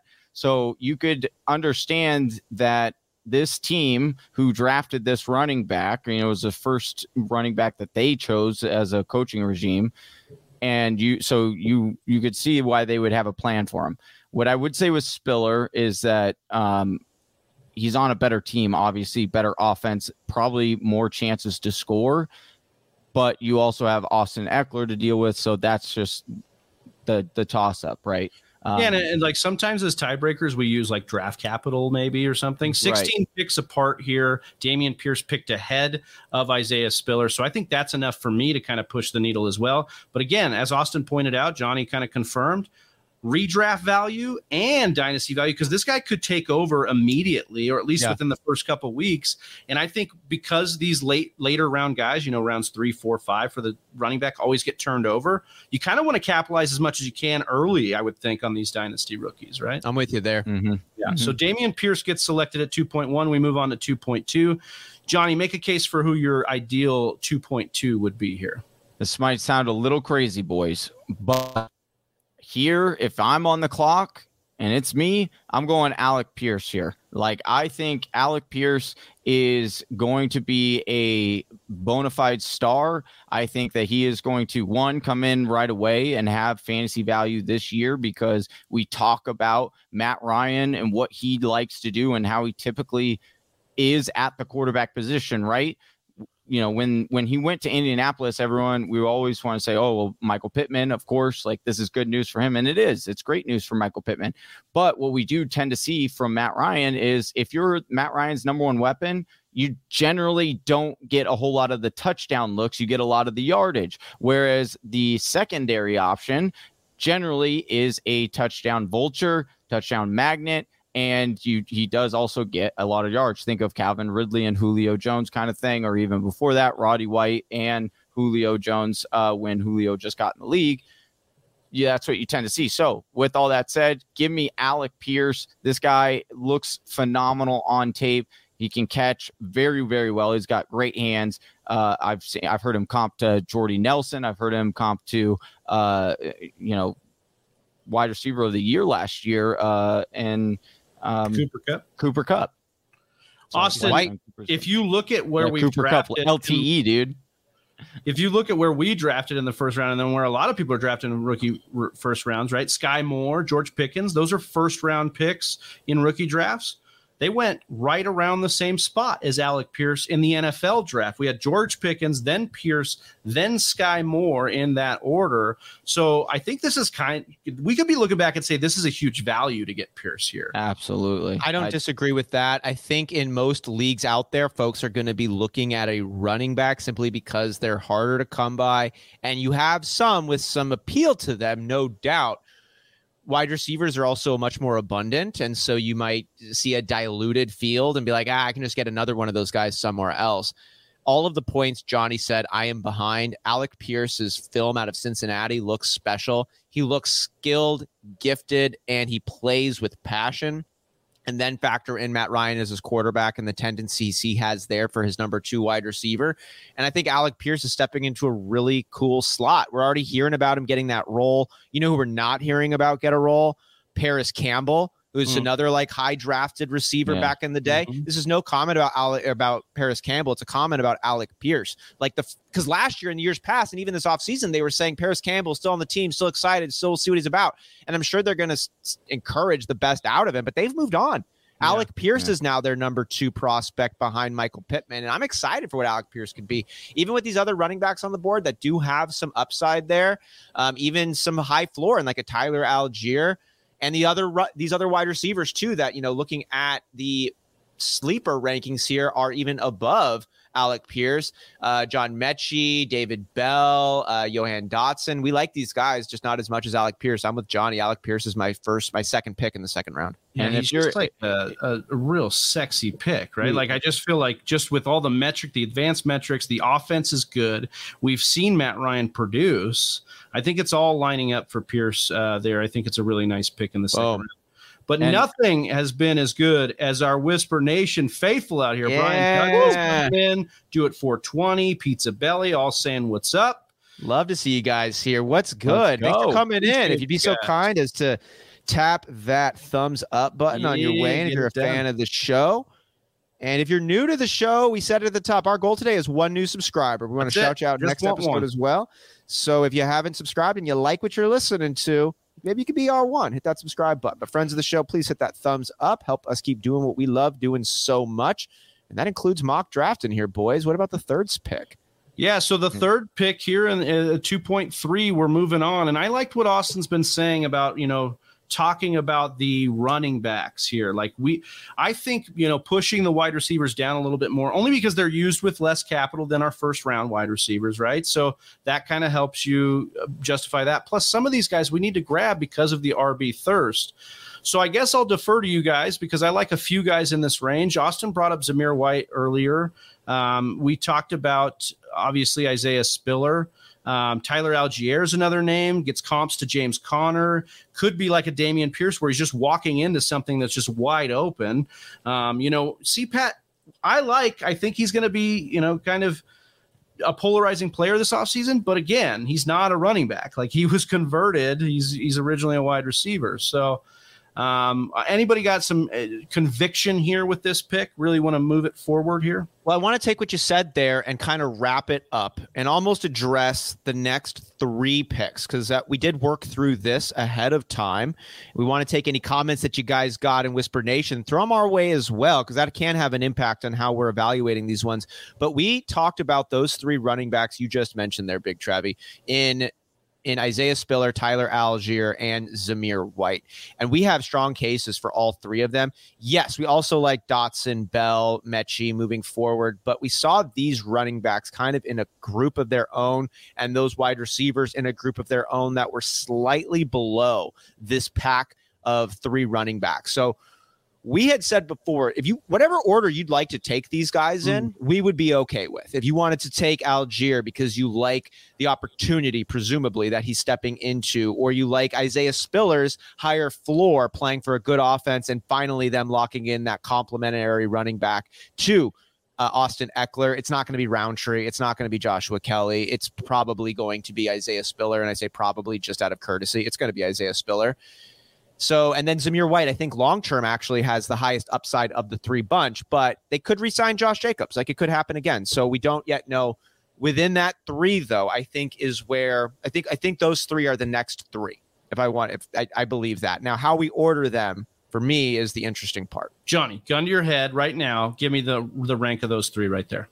I'm going Spiller, Allgeier, then White. Okay. Mm. And only the only reason I have White below Allgeier is because of the situation. You know, this this first year, you're probably not going to be able to use him very much. Maybe not even the second uh, year as well if they end up bringing back uh, Josh Jacobs. But I do like his talent. I love the fact he goes to Georgia. So, in my opinion, that's what elevates him. Uh, and and then you're talking about, you know, my my guy Spiller. I can't drop him any lower than this. I'm already. I was already trying to advocate for taking him in the first round over Cook. So Speaking of my guy, dude, what's Yeah. up, Jersey Jay? Oh, He says, and a half "Hey, weeks. TFW, I'll be home in two and a half weeks, bro. You're home right now. You're with us on the TFW Ooh. Mm. live stream, bro. He bro. gets home. He gets home to the the good old U.S. of A. Baby. That's right. He's Coming over back there. to the- He's coming back. Hey, we'll celebrate. pasta We'll, and wine. we'll celebrate. already. Oh, I- I'll just make the last point. Like Zamir White, man, is fun because, as Austin said, five star recruit out of high school, then the ACL tears. We know ACL should be no big deal. Like, let's see this guy. Maybe he's just young and needed some time to recover. That spent some of his college years. Like, let's get him in here and see. The only concern I have with White, and that might be why we put him at the back of this three, is if McDaniels comes in and mirrors what he's been doing over in New England, which is a lot of running backs in the Mhm. room. And you saw them bring in a lot of guys over time. Obviously, didn't pick up Jacob's option. We'll see what you know ends up happening here, but that's uh, that's kind of where I'm at with it. I, I think I would personally go Allgeier, but I don't mind the Spiller upside play. So uh, I'd be good with Spiller, Allgeier, and Zamir White for the sake of the Wait, show. why do I- you like Allgeier? I like Allgeier over Spiller because I think he's got a clearer path to work in the meantime. And again, it's my point of turning guys over. And these guys past the second round for running backs, their teams are not. I mean, ask Michael Carter, right? Look at Michael Carter, who was a later round pick, like not a not a second round guy, not a first round guy, and then all of a sudden his team's drafting, you know, Breece Hall. And I think that could be a situation for Isaiah Spiller where, you know, even if he shows good, then they're drafting another guy, you know, the year after or two years from now. And I think that could happen for Allgeier, but Allgeier could give me value now before Spiller does because of Ekeler's A contract. couple of the points also that I really liked about Allgeier. I had watched this film initially and I wasn't impressed. I watched him a second time, a little bit closer, and I saw a lot of things that got me really excited. Is this guy going to ever be the best running back in the league? Probably not. Mm. But he does some special things, and I know that he played linebacker previous in his in his football playing days, and you can watch the way he navigates holes and hits the defenders. He's not afraid of contact. He's got good vision. He doesn't have great top end speed, but his quickness is there. He does remind me of a Thomas Rawls. And I like the way he plays. I think he's probably going to get hurt because that style of play is not conducive to 17 games of football. But I see some special qualities about him in terms of his appetite for football, in terms of his vision. Um, I think he has some unique qualities that he applies to the position. And that to me is exciting. I like that. Yeah. And my thing is, is like he's being not talked about a lot as a pass catcher. You know, over 430 yards over the last three years of receiving as a pass catcher in college. And I think we know what receiving profiles do for running backs. Um, and I think that this could be really good for him. I, so I think player profile. I'm like looking at his player profile, and and it- you went to BYU, right? And I'm like, oh my gosh, and Uh, like no, thinking, that's hearing you hear Seal, I'm like, this guy reminds me a lot of Zach Moss, and we already know what's you know that whole debacle. And then I go up to player profiles, best comparable. Guess who that is? Zach Moss, Zach but Zach, Moss. yeah, but Zach, Zach yeah, Moss. yeah, So, I know you. I know you. uh, it's, it's getting cute. It's getting fun. But like Zach Moss coming into that second year, like if Zach Moss was getting 15 carries a game, I think he, I mean, Yeah, I don't know. They, they clearly they didn't strong like him. Clearly they didn't like him at all. I love how they- Johnny like his idea for like pitching our guy Allgeier over Spiller. I- i- the reason he's not down is like he's like player profiler. If you go, what, you know what Spiller's comp on player profiler is? What is that? T.J. Yeldon. Give me that. Yeah, Give yeah. me T.J. Yeldon over. over Hey, he had some Zach good games Moss. in Jacksonville. No, He had some good games don't- with I, I, I'm not, I'm not excited by either comps, but to me, it's about situation. And I, yes, the upside is greater for uh, Spiller. Absolutely, I'm not doubting that. But if we're talking about what's more likely right now, I do think that Allgeier is more likely to come out of this as the as the winner and retain that for at least a year or two. Uh, than I see, you know, a guy Spiller doing that as well. If they're So we if they're got- both not specimens we like, you know. Ronald's taking Tyler in this one. Well, we know it, Ronald. Ronald has his uh, strong opinions on guys.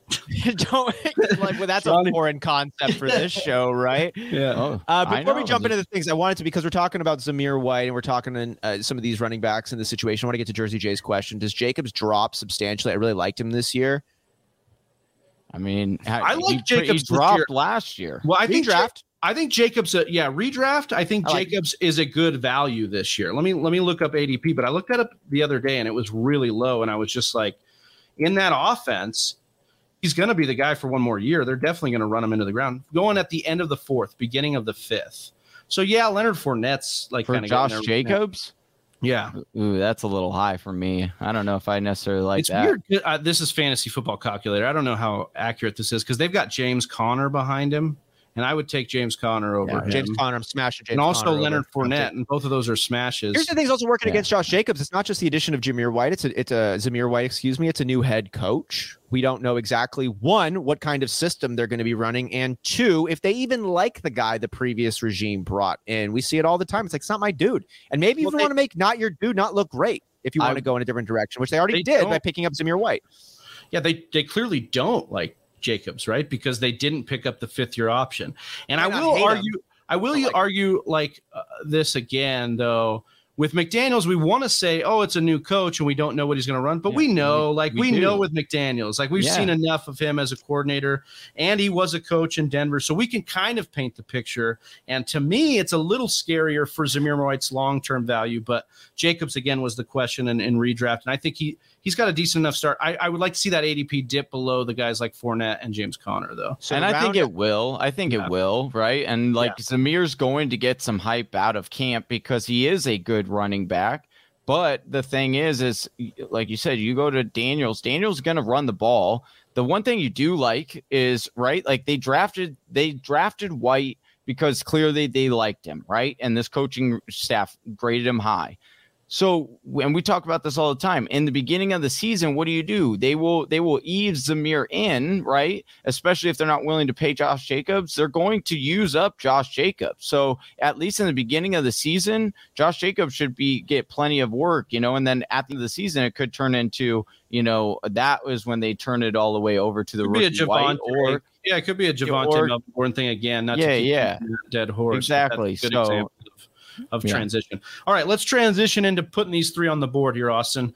Uh, I'll let you the be the final tiebreaker here on how you want these three to lay them out, and let's just be let's rip the band-aid. Let's get them on here. coming up initially i had spiller as my next pick it was so close the conversation is just the wind is just right now blowing on the tyler allgeier side so it's a close call but it's going allgeier followed by spiller and zamir white coming in as the third of the three but again folks any order you'd like to stack these three we'd still love you for it no matter which direction you ended up going in but there we go Yes, we'll love you We'll you. just love you a little Oh, bit yeah. less. Uh, if you- if you- oh, yeah. If you if you if you dare put did uh you know Allgeier in this and as first in there. well we Even just though- did even so though we mean- did. So Yeah. I guess we we know which one uh, stands apart on this decision, and I guess Uh, Travi, I guess you and I can Yeah. expect a reduced Christmas present Yeah, from Johnny Game dude. Absolutely, dude. We No said no joke. surprises on this, dude. You'll love us less, dude. Come on, man. Just for the Spiller Sorry. hate. I can't get behind. It's not. Spiller. see, or it's the Okay. Zamir White. It's the Zamir White. It's the Allgeier love over the It's Spiller. the, thing. yeah, it's the Allgeier love over like this They're- guy to me, they're the same good. back. They're the They're- same back. They're both not good. But one of them has a pass. This is, this is this is Johnny's number Dude, one. Spiller dude. is gonna be good gotta- in that system. I don't think so. I He's gonna get a lot of touchdowns and Yeah, goal Josh lines. Kelly was supposed to be good too. You know, All right, Larry Whisper Rountree Nation, was supposed to be Whisper. Nation. I oh, hold on, hold on. Those were not this coaching staff and this coaching regime.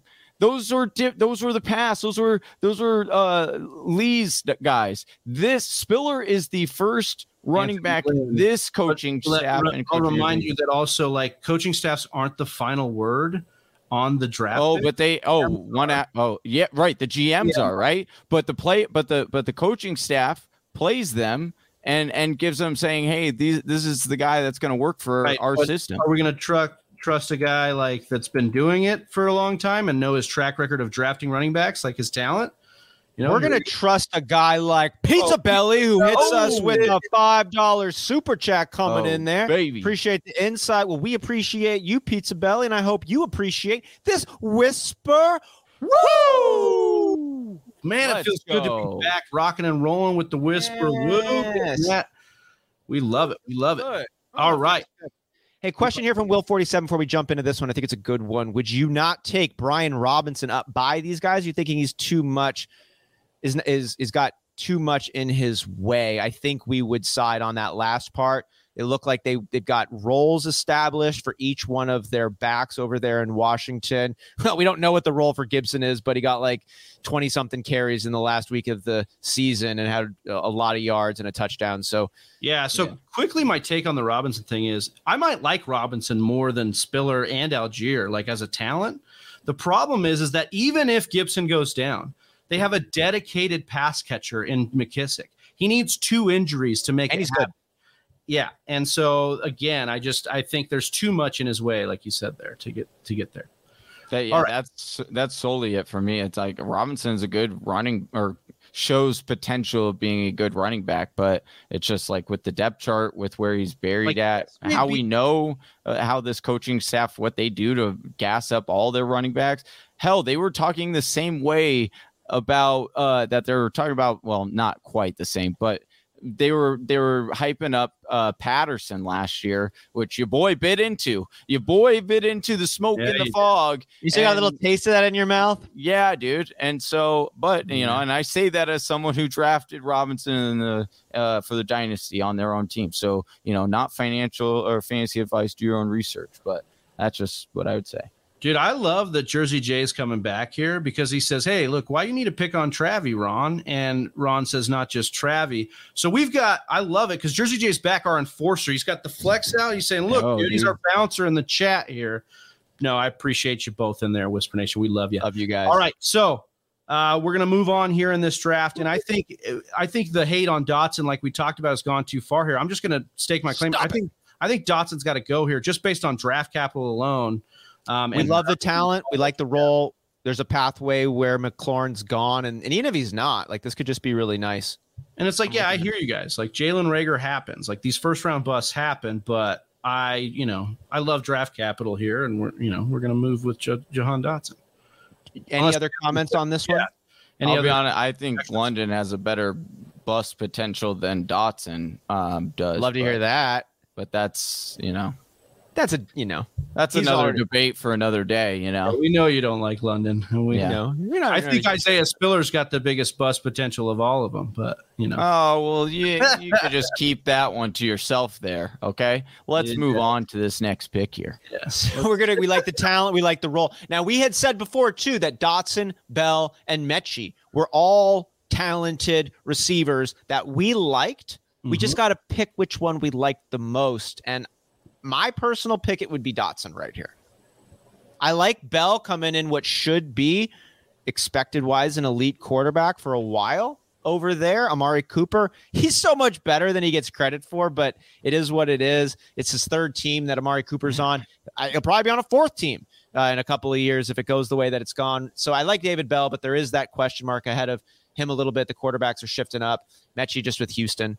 It's over there. We don't really know, but Dotson. That's the only downfall. I I love Metchie's name, man. I think Yeah. that's such a sweet name, but yeah, I would go Dotson here. Dotson, Travi. Yeah, I'm. I, I I think Dotson's the right call. And as we move into the seventh pick, there are we sticking with these kinds of receivers? Is David Bell or John Metchie the next, or is it a pivot to a, a Tyrion Davis Price, Robinson, as mentioned before, maybe take one of the first non-running back or wide receivers off the board? Because the NFL draft showed us that they're so underwhelmed with the quarterbacks, I still want to kind of be underwhelmed with the quarterbacks. So I wouldn't vote for anything like moving off of what we've got going here. And I'd I'd actually be interested in your guys' take on Bell. I've been there's yeah. two different theories on Bell, right? Where it's like we have to consider the Watson situation, but the wide receiver room is actually pretty open. Like, yeah, Amari Cooper's demanding a lot of money, but also like it's Amari Cooper, like he could be done here in a couple yeah. of years. I think Bell is kind of one of those very interesting guys that like we could look back and be like he's a Jarvis Landry, Keenan Allen type, soak up a ton of targets, and, and really plays well with our guy uh, Deshaun Watson when he comes back. What has Watson done for fantasy wide receivers in the past? Huge. Now, also he's played with a little bit of different skill types than this sure. than David Bell, and so that's where uh, I guess that's where I'm a little bit hesitant because DeAndre Hopkins is you know a lot better than David Bell, and I think Fuller has been like a bigger play guy. I don't think Bell's necessarily going to be that, but I don't think it's out of the range. I guess I I I think Bell's the right play for like upside and longevity um, over Metchie, and I don't see anybody else running back wise that I really is leaping off the page at this point. Johnny, do you have anything, you know, uh, against going with uh, Bell here? I I mean I get the I do buy into the the Deshaun Watson. I do understand the upside play. So if you're asking me for the upside, I would go uh, Bell over Metchie. But I would personally go Michi over Bell just because I think people are we yeah, their their wide receiver room is potentially open, but is it potentially open or is it actually potentially closed? Because you've got Cooper there, you've got Schwartz, who they actually really like in that slot position. You've also got Peoples Jones. Like I know people don't want to say he's a good receiver, but he is a you know from a metric standpoint, from analytics, he's a pretty solid receiver. And I doubt like Bell would come in, you know, year one and supplant, you know, what because yeah, there was a point where like DPJ was somewhat taking over for OBJ's role because you know like they weren't connecting OBJ and Baker, and so I I think that um, Bell could actually get a little bit more trapped in that. I am starting to turn around with Johnny here, and the reason is I was looking up draft capital because I remember the Texans like reached quote unquote for Metchie. He is went it Metchie or Michi? I've heard Metchie, but I don't know. I'm, I'm going to keep saying Metchie. Metchie, Michi. I I think either one sounds dope as hell. They sound dope as hell, but one Johnny's is right. Like, I want to know Johnny's what that like, is. Johnny's like Metchie, Michi. It's all peachy draft. yeah, dude. I, I think for me, again, he went 212. He went all those guys we talked about. The reason why Dotson was a value in our Dynasty Whispers draft for me because he went in the first round He's gone 212. That's over 10 picks ahead of our guys, Alec Pierce, ahead of our guys, Sky Moore and Pickens. Like they spent decent capital on our guy, Metchie, Michi. Uh, we'll, we'll get that right and we'll figure out how to say that. And I just think that maybe, maybe you're right. Maybe we got to go with that. Um, I just I don't like passing him up though to go with Davis Mills over Deshaun Watson. You know, that's my mm. thing. And the Texans in general. You know, you know the Texans new GM is from the New England family, and they've done so ah, well. family, huh? Hey, so I don't know. It's all in the family. I don't baby. know. Maybe I'm drawing too many lines, like it's a conspiracy theory here, mm. but that's uh, that's kind of how it goes here. I, I my vote is actually still going to be Bell. I, I think, uh, but I, I just wanted to make, play devil's advocate there. I'm good with Bell.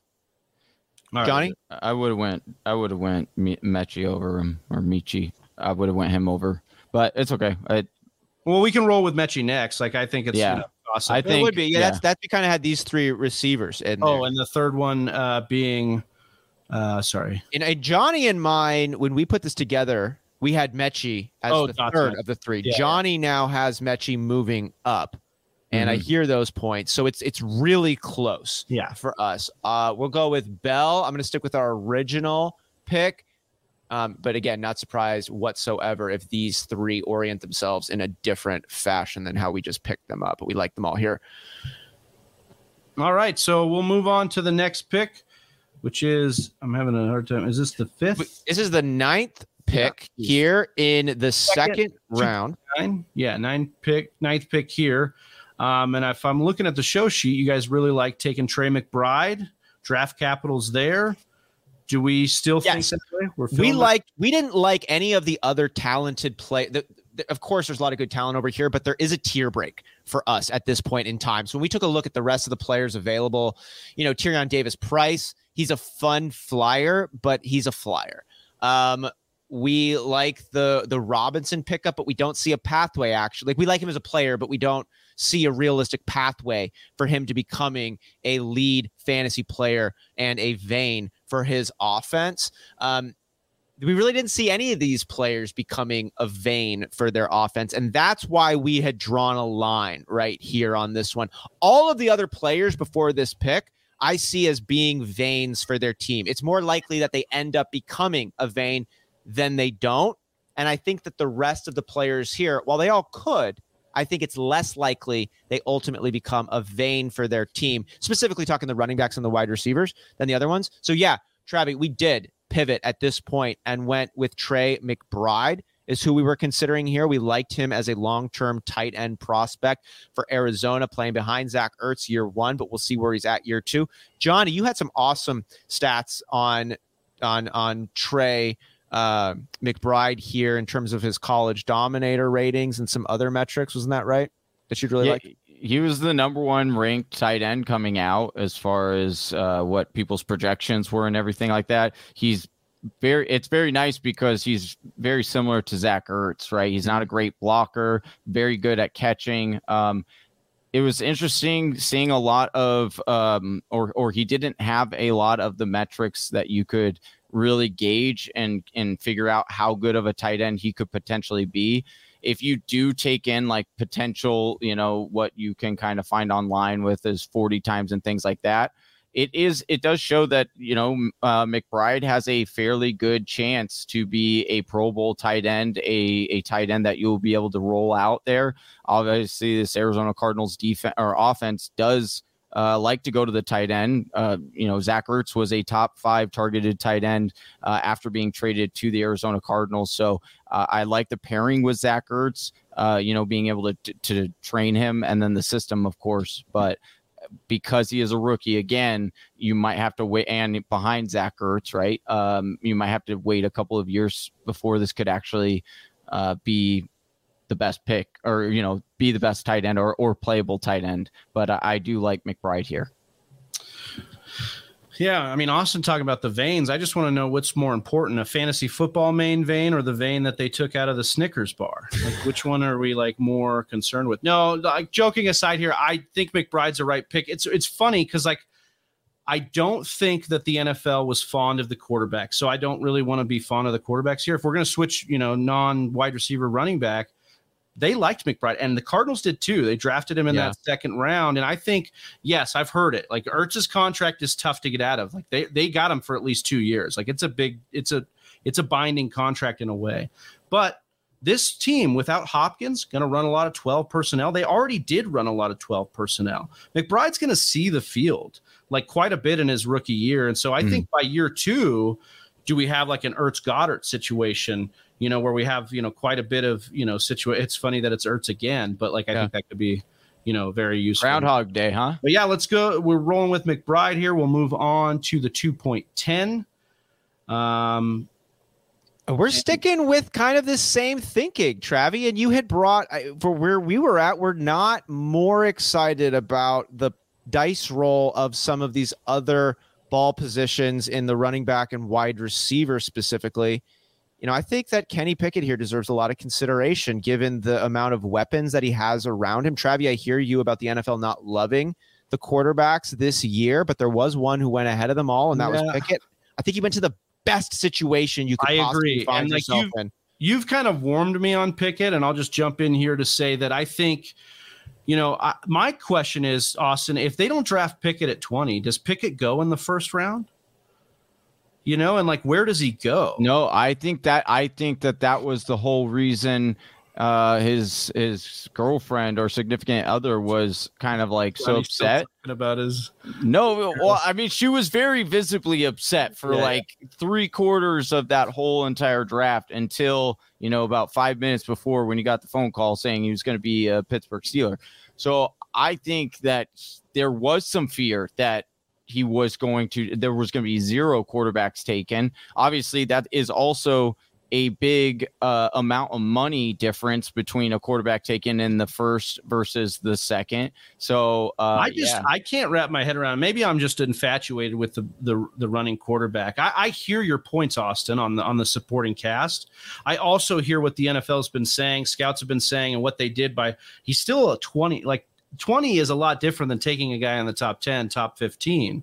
So for me, I don't see the upside in Pickett. Like if you're looking at me and my dynasty squad, and I can still wait on quarterback, I think Willis is the pick I would go with. Just hmm. the upside, cannon arm, and the mobile ability. If he can develop, the upside is a ceiling that I think you can't get with Kenny Pickett. Now I hmm. understand taking, you know, three years of Kenny Pickett or four to five years of Kenny Pickett as a Kirk Cousins type or a you know game manager plus type. So I, I feel that I don't mind going with Pickett here. You're right, Austin. So many weapons there, and and even not just past Claypool and Diontae uh, Johnson. They drafted Pickens and another guy. Um, I'm blanking on his name, but another good guy there just to be like, hey, we're the Steelers. This is what we do. We, you know, Najee Harris and, and Pat Freiermuth. He's to have decent floor games for you. I, I, I believe that. You know what's wild is uh, Pickett and Josh Allen are only two years apart. age wise. Yeah, Age-wise. 23 years old for Pickett coming in. You know, the thing I wanted to throw out here about almost. Yeah, right? 24, yeah. the, th- the thing I'm going to say on Pickett, and actually why I am I'm very strong in the Pickett over Malik Willis conversation here. And you know I swing for upside. That's how I play fantasy. It's always how I played fantasy. Um, I swing for upside everywhere. I say, hey, I can get a guy who's good enough. even if I miss out on one, if I hit a real upside piece, that's going to cover the ground of two. So that's where I go for. I think it's more exciting, and I think it's I think it's a lot of things here. But what I would say about Pickett is that it's not. He's going to be. He's going to be productive. He's going to put up numbers. And last year was a bit of an eye-opening season for me, guys, in seeing the Whisper Listener League, 16 team super flex situation, right? Quarterbacks are hard to come by. And I got to see how it's not it's not common to get a quarterback that's going to throw you two to three touchdowns on a regular basis. You know, we looked at Zach Wilson, who we were all Yeah. really high on. Well, I wasn't really high on, but the, a lot of people were really high on Zach Wilson. And Zach Wilson. Zach Wilson ended up getting dropped, right? He Right, ended up getting yeah. dropped in the Whisper Listener League. Well, and I think that's a good caveat to talk. About. Like that's a qualifier. Are we are we drafting this mock as if it's a super flex or a one quarterback league? I don't think it changes uh, a ton, right? But I think maybe Pickett goes a little higher. If it I was think super Pickett flex. would be a yeah. If it's a super I, flex, I agree that by the book and everything you've said, Austin, Pickett's the right pick here. He is. He's the right one to go. I just I struggle with wrapping my head around if you're already set at quarterback, not swinging for a guy that's like kind of your farm guy that could reach a higher ceiling. I, in- it always, as Like, always depends on the team. Right, of course. But my, my, like that's the last thing I want to throw out there on why I'm taking Pickett over Malik Willis. I talked about why I like Kenny Pickett. I think he's going to be productive. I think he's a starting quarterback, goes to the best system for development, for support. He's got the weapons. It's a great situation. I'd be shocked if Pickett busts. The age actually in this one I see working in his favor. He's the most quarterback NFL ready, stepping in day one type of guy. Um, the thing on Malik Willis is I'm not sold that Malik Willis is going to be a starting quarterback uh, for more than a season or two down the road. Like I don't I don't want to say Johnny Manziel because Johnny Manziel brings a whole host of character issues that he had early on in his career that Malik Willis does not seem to be connected to at all. But when I see a backyard type of football player in a Malik Willis who's got a lot of raw abilities that need polish, spends a lot of time in that backfield. Um, there's not a lot of help over there in Tennessee for him. Yeah, he's got speed, but the Titans don't have a lot of weapons. Treylon Burks is their best guy. Love him, but outside of him, you know, it's like Austin Hooper is their second best receiving target, maybe. Um, and I, I, I'm just not sold on Malik Willis being a piece in the NFL. Yeah, but I think that's what's beautiful about these two different situations is that Willis gets to sit behind Tannehill, and I think they can't even really get out of Tannehill next year. So it's like we're looking at at least a two year window, and if he if Tannehill can work on the things. Or if I'm sorry, if Willis can work on the things that you're talking about, like the off balance throwing, the the mechanics, all that stuff, if they can coach him up, man, what a weapon they'll have. But I, I agree with you on the Pickett short term value and, and all the things that go there. So we'll put Pickett slotted in here at 2.10. Uh, and then we've got a, you know, we we talked about going to the third round. We're going to just do the second round, maybe save the third round for next week. But we've been rocking and rolling and having such good insight. We want to keep rocking with you. So again, appreciate you, Whisper Nation, and let's rock with 2.11. Guys, mm-hmm. what are we thinking here, Johnny? You have initial thoughts on the 211 here? Yeah, I think you go. I think you go Davis Price here. Um, you know, obviously the draft capital very similar to CH, where you probably coming in wouldn't have had uh, him listed this high, but because of his landing spot, because of uh, you know what that offense can do potentially for running backs, it elevates where you should take him or where you're going to have to take him, uh, and certainly uh, adds to the overall value of a running back, right? So. Uh, 49ers look to need to fill up that 1A kind of role. Uh, and Price really fits that role. Well, like he's a, well, he's a big clear. boy. Let's be clear. They don't need to fill the 1A role. They have they the 1A role with Elijah Mitchell right now. Now, whether yeah. or not you want to talk if Mitchell is uh, durable enough, I, I get that argument. But let's not act like Mitchell didn't do special things in his rookie year. I'm, no, no, no. I'm not he, saying he again. No, I. Why do you say just because I say a one A well, role? He's a boss, okay? He, because he deserves the A, Johnny. Okay, yeah, Mitchell he gets the A. If yeah, you're gonna get, no, okay. If, if you're gonna give TDP something, you give him the B for basic. Oh wow! Well, I, I could tell you his tape no, was not I, basic. Like listen, this guy no, I, like, I like Price a lot. As uh, I also drafted a lot of Mitchell last year, or not drafted, but picked him up off waivers a lot last year. So there's some heartstrings there. But I do agree with you that Price is worth the squeeze here because look who we're talking about Shanahan. I mean, this is just a turn, it's a wheel that always turns like Game of Thrones. He's constantly changing the running back because he knows his system's violent and they don't need to be committed to any one guy. That's the only downfall that you would say to this whole thing or the whole argument. Long term value isn't long great. Long term value, right? But it's so trepidatious. But all long term value for running back is pretty difficult. So to get something like that, where you can say, eh, listen, if you're going to be drafting at the end of the second or beginning of the third, and you're like, yo, this this running back that you're getting has a, you know, according to Ron, twenty percent would be a lot uh, 20% chance for statistical get, uh, outliers. Uh, RB1 season. my guy, you that take dirty. that, baby. You would take that. So that's all I'm saying. I wanted to add into a little bit of nuance to my last twenty percent is a lot. I think I think I, I I needed to speak with a little bit more clarity and intention about the lack of possible veins available on here. There's actually two right now that could actually have a real vein on their team's offense.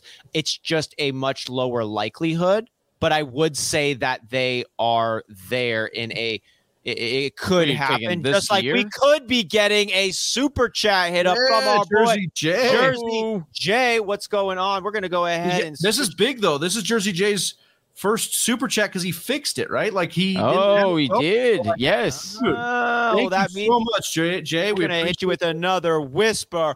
Woo! Man, love our boy Ric Flair. Love our boy Jersey Jay. Kind of looking similar on those two shots over there too. Loving that. Yeah. So I, I, I when I say that, yeah, this year, Johnny, because TDP over here, there is a world where he steps on the field and he ends up, you know, having a lot of good couple of days in camp they start running him with the ones. All of a sudden, he is that lead back for a run heavy system. I think Elijah Mitchell and maybe Sermon, all these other people get on board, but he could be the guy that they they look to early and often. I yeah, unlikely, I just, but it could happen. Sometimes we get likely. sometimes we get tripped up in like Bill Belichick's or Shanahanigans or whatever we want to call it, like the, these things. But sometimes they actually do tell us what they're doing with some of the stuff they've done. Raheem Mostert and Jeff Wilson played roles in this offense as the 1A, 1B, right? Those guys are no longer with the team. Now we've got Mitchell, who's the speed, and we've got TDP who's got speed and power.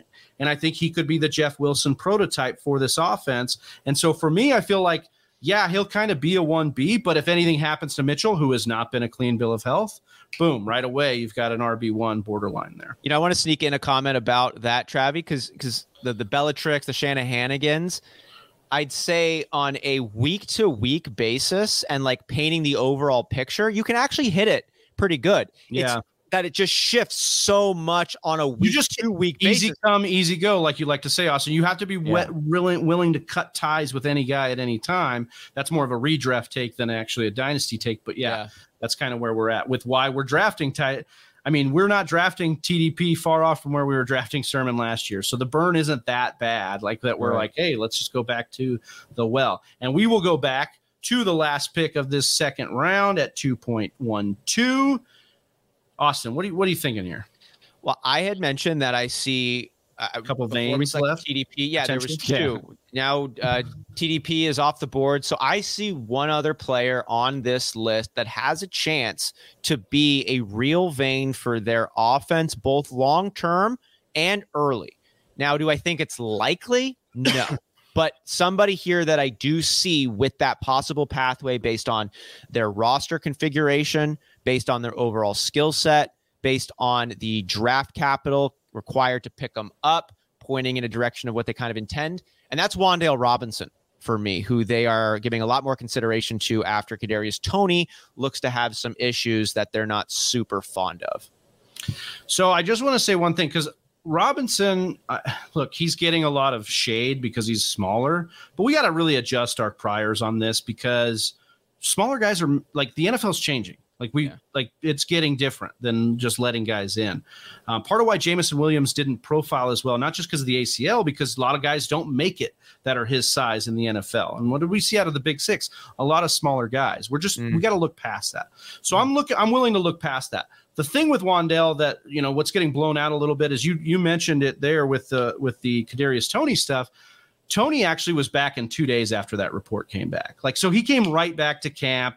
We haven't heard anything else about them trading. Now they did go draft a guy, but this is a Buffalo. This is Buffalo Light. You know, the GM and the co- coach came from there. And what do they do? They draft a lot of wide receivers. Plus the Giants. So initially, when I was looking at Wan'Dale, I didn't like him because Kadarius Toney exists is existed, but I don't think it matters because Kenny G's probably not long for the Giants. Sterling Shepard can't stay healthy. Darius Slayton might be a cut candidate. So there's guys that we're talking about here, like Toney and Wan'Dale could both come in, and maybe you see like Wan'Dale is the Isaiah McKenzie. And mm-hmm. t- Toney is so good, he becomes maybe a Diggs or a, a higher level wide receiver. I don't know, but I think that there's room for both to eat, and you get the insurance that like if Toney keeps acting up, bam, even more targets for your guy Wan'Dale. So I really like the Wan'Dale pick here. I'm warming a lot in this late in the process on Wan'Dale. What's interesting for Wan'Dale is right like you talked about the Isaiah McKenzie role like it's looking like he will get that uh but you know watching this guy's tape uh, Austin makes like a good point. You know, sometimes when we're watching tape, it'll be like, "Oh, you usually tell what's going to happen on this play." Or, and I'll be honest, when I was watching Rondale's, every time I was absolutely wrong. I was like, "Oh, this is probably going to go for six yards." Th- He took it to the house for like a fifty-yard, like, and it was just he is so electric with the ball. And these guys, yeah, you could probably call him a gadget play, uh, or gadget player, gadget style player, but these are coming more, more and more common on today's NFL teams, and it's becoming secret weapons. Uh, these dynamic players. So I do think uh, Robinson. can I uh, think those guys can still get buried. Like we're looking at Rondale true. more. Yeah, yeah, yeah. I'm not know, saying like, "Ah, I wish right. I wish. a hundred percent.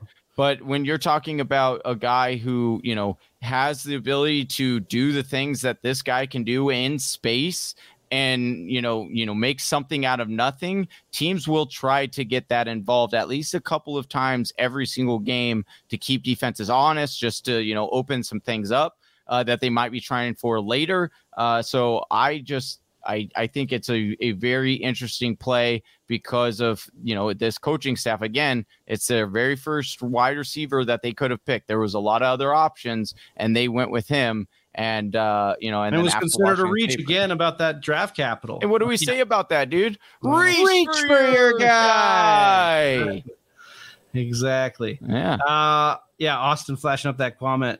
comment about uh, Ronald, but but but it's the Giants. Yeah, I Yeah. do. I want to bring a have a little bit of confidence because they brought in some some high higher minded player. You know, they picked the Buffalo Bills uh, off of their coach and, and GM, so we like that there. All right, so we're good with Wan'Dale here. Well, that'll complete round two, right, Austin? Boom, that's it. Two rounds in the bag. Austin. Johnny, we did it. We finished our uh, our round two of the rookie draft here, a mock rookie draft. Just want to thank everybody uh, in Whisper Nation that was in the chat. And again, if you're new to the channel, hit that subscribe. We just want to exit this thing with one subscriber, one new subscriber. So please help us Cool. out right here at the last minute. And get a hold of us, eh, you know, on Twitter or in Discord to let us know that you subscribed. If we don't get it before then, And if you want to catch round one breakdown, go ahead and just review the YouTube page. We did it last Thursday, week one. It's there for your enjoyment. Abso freaking lootly. So for Johnny Game Time Hicks, for Austin Sear, I'm Big Travie. We're the Fancy Whispers. We'll see you next week. Peace. Peace. Right here. Look at you go. You made it to the end of another one of our videos. Hey, if you still have some questions, I totally understand. Or you just want to join an awesome fantasy football community, head on over to our Discord chat. Link is in the description below. And if you're still not sold on us, check out one of these videos.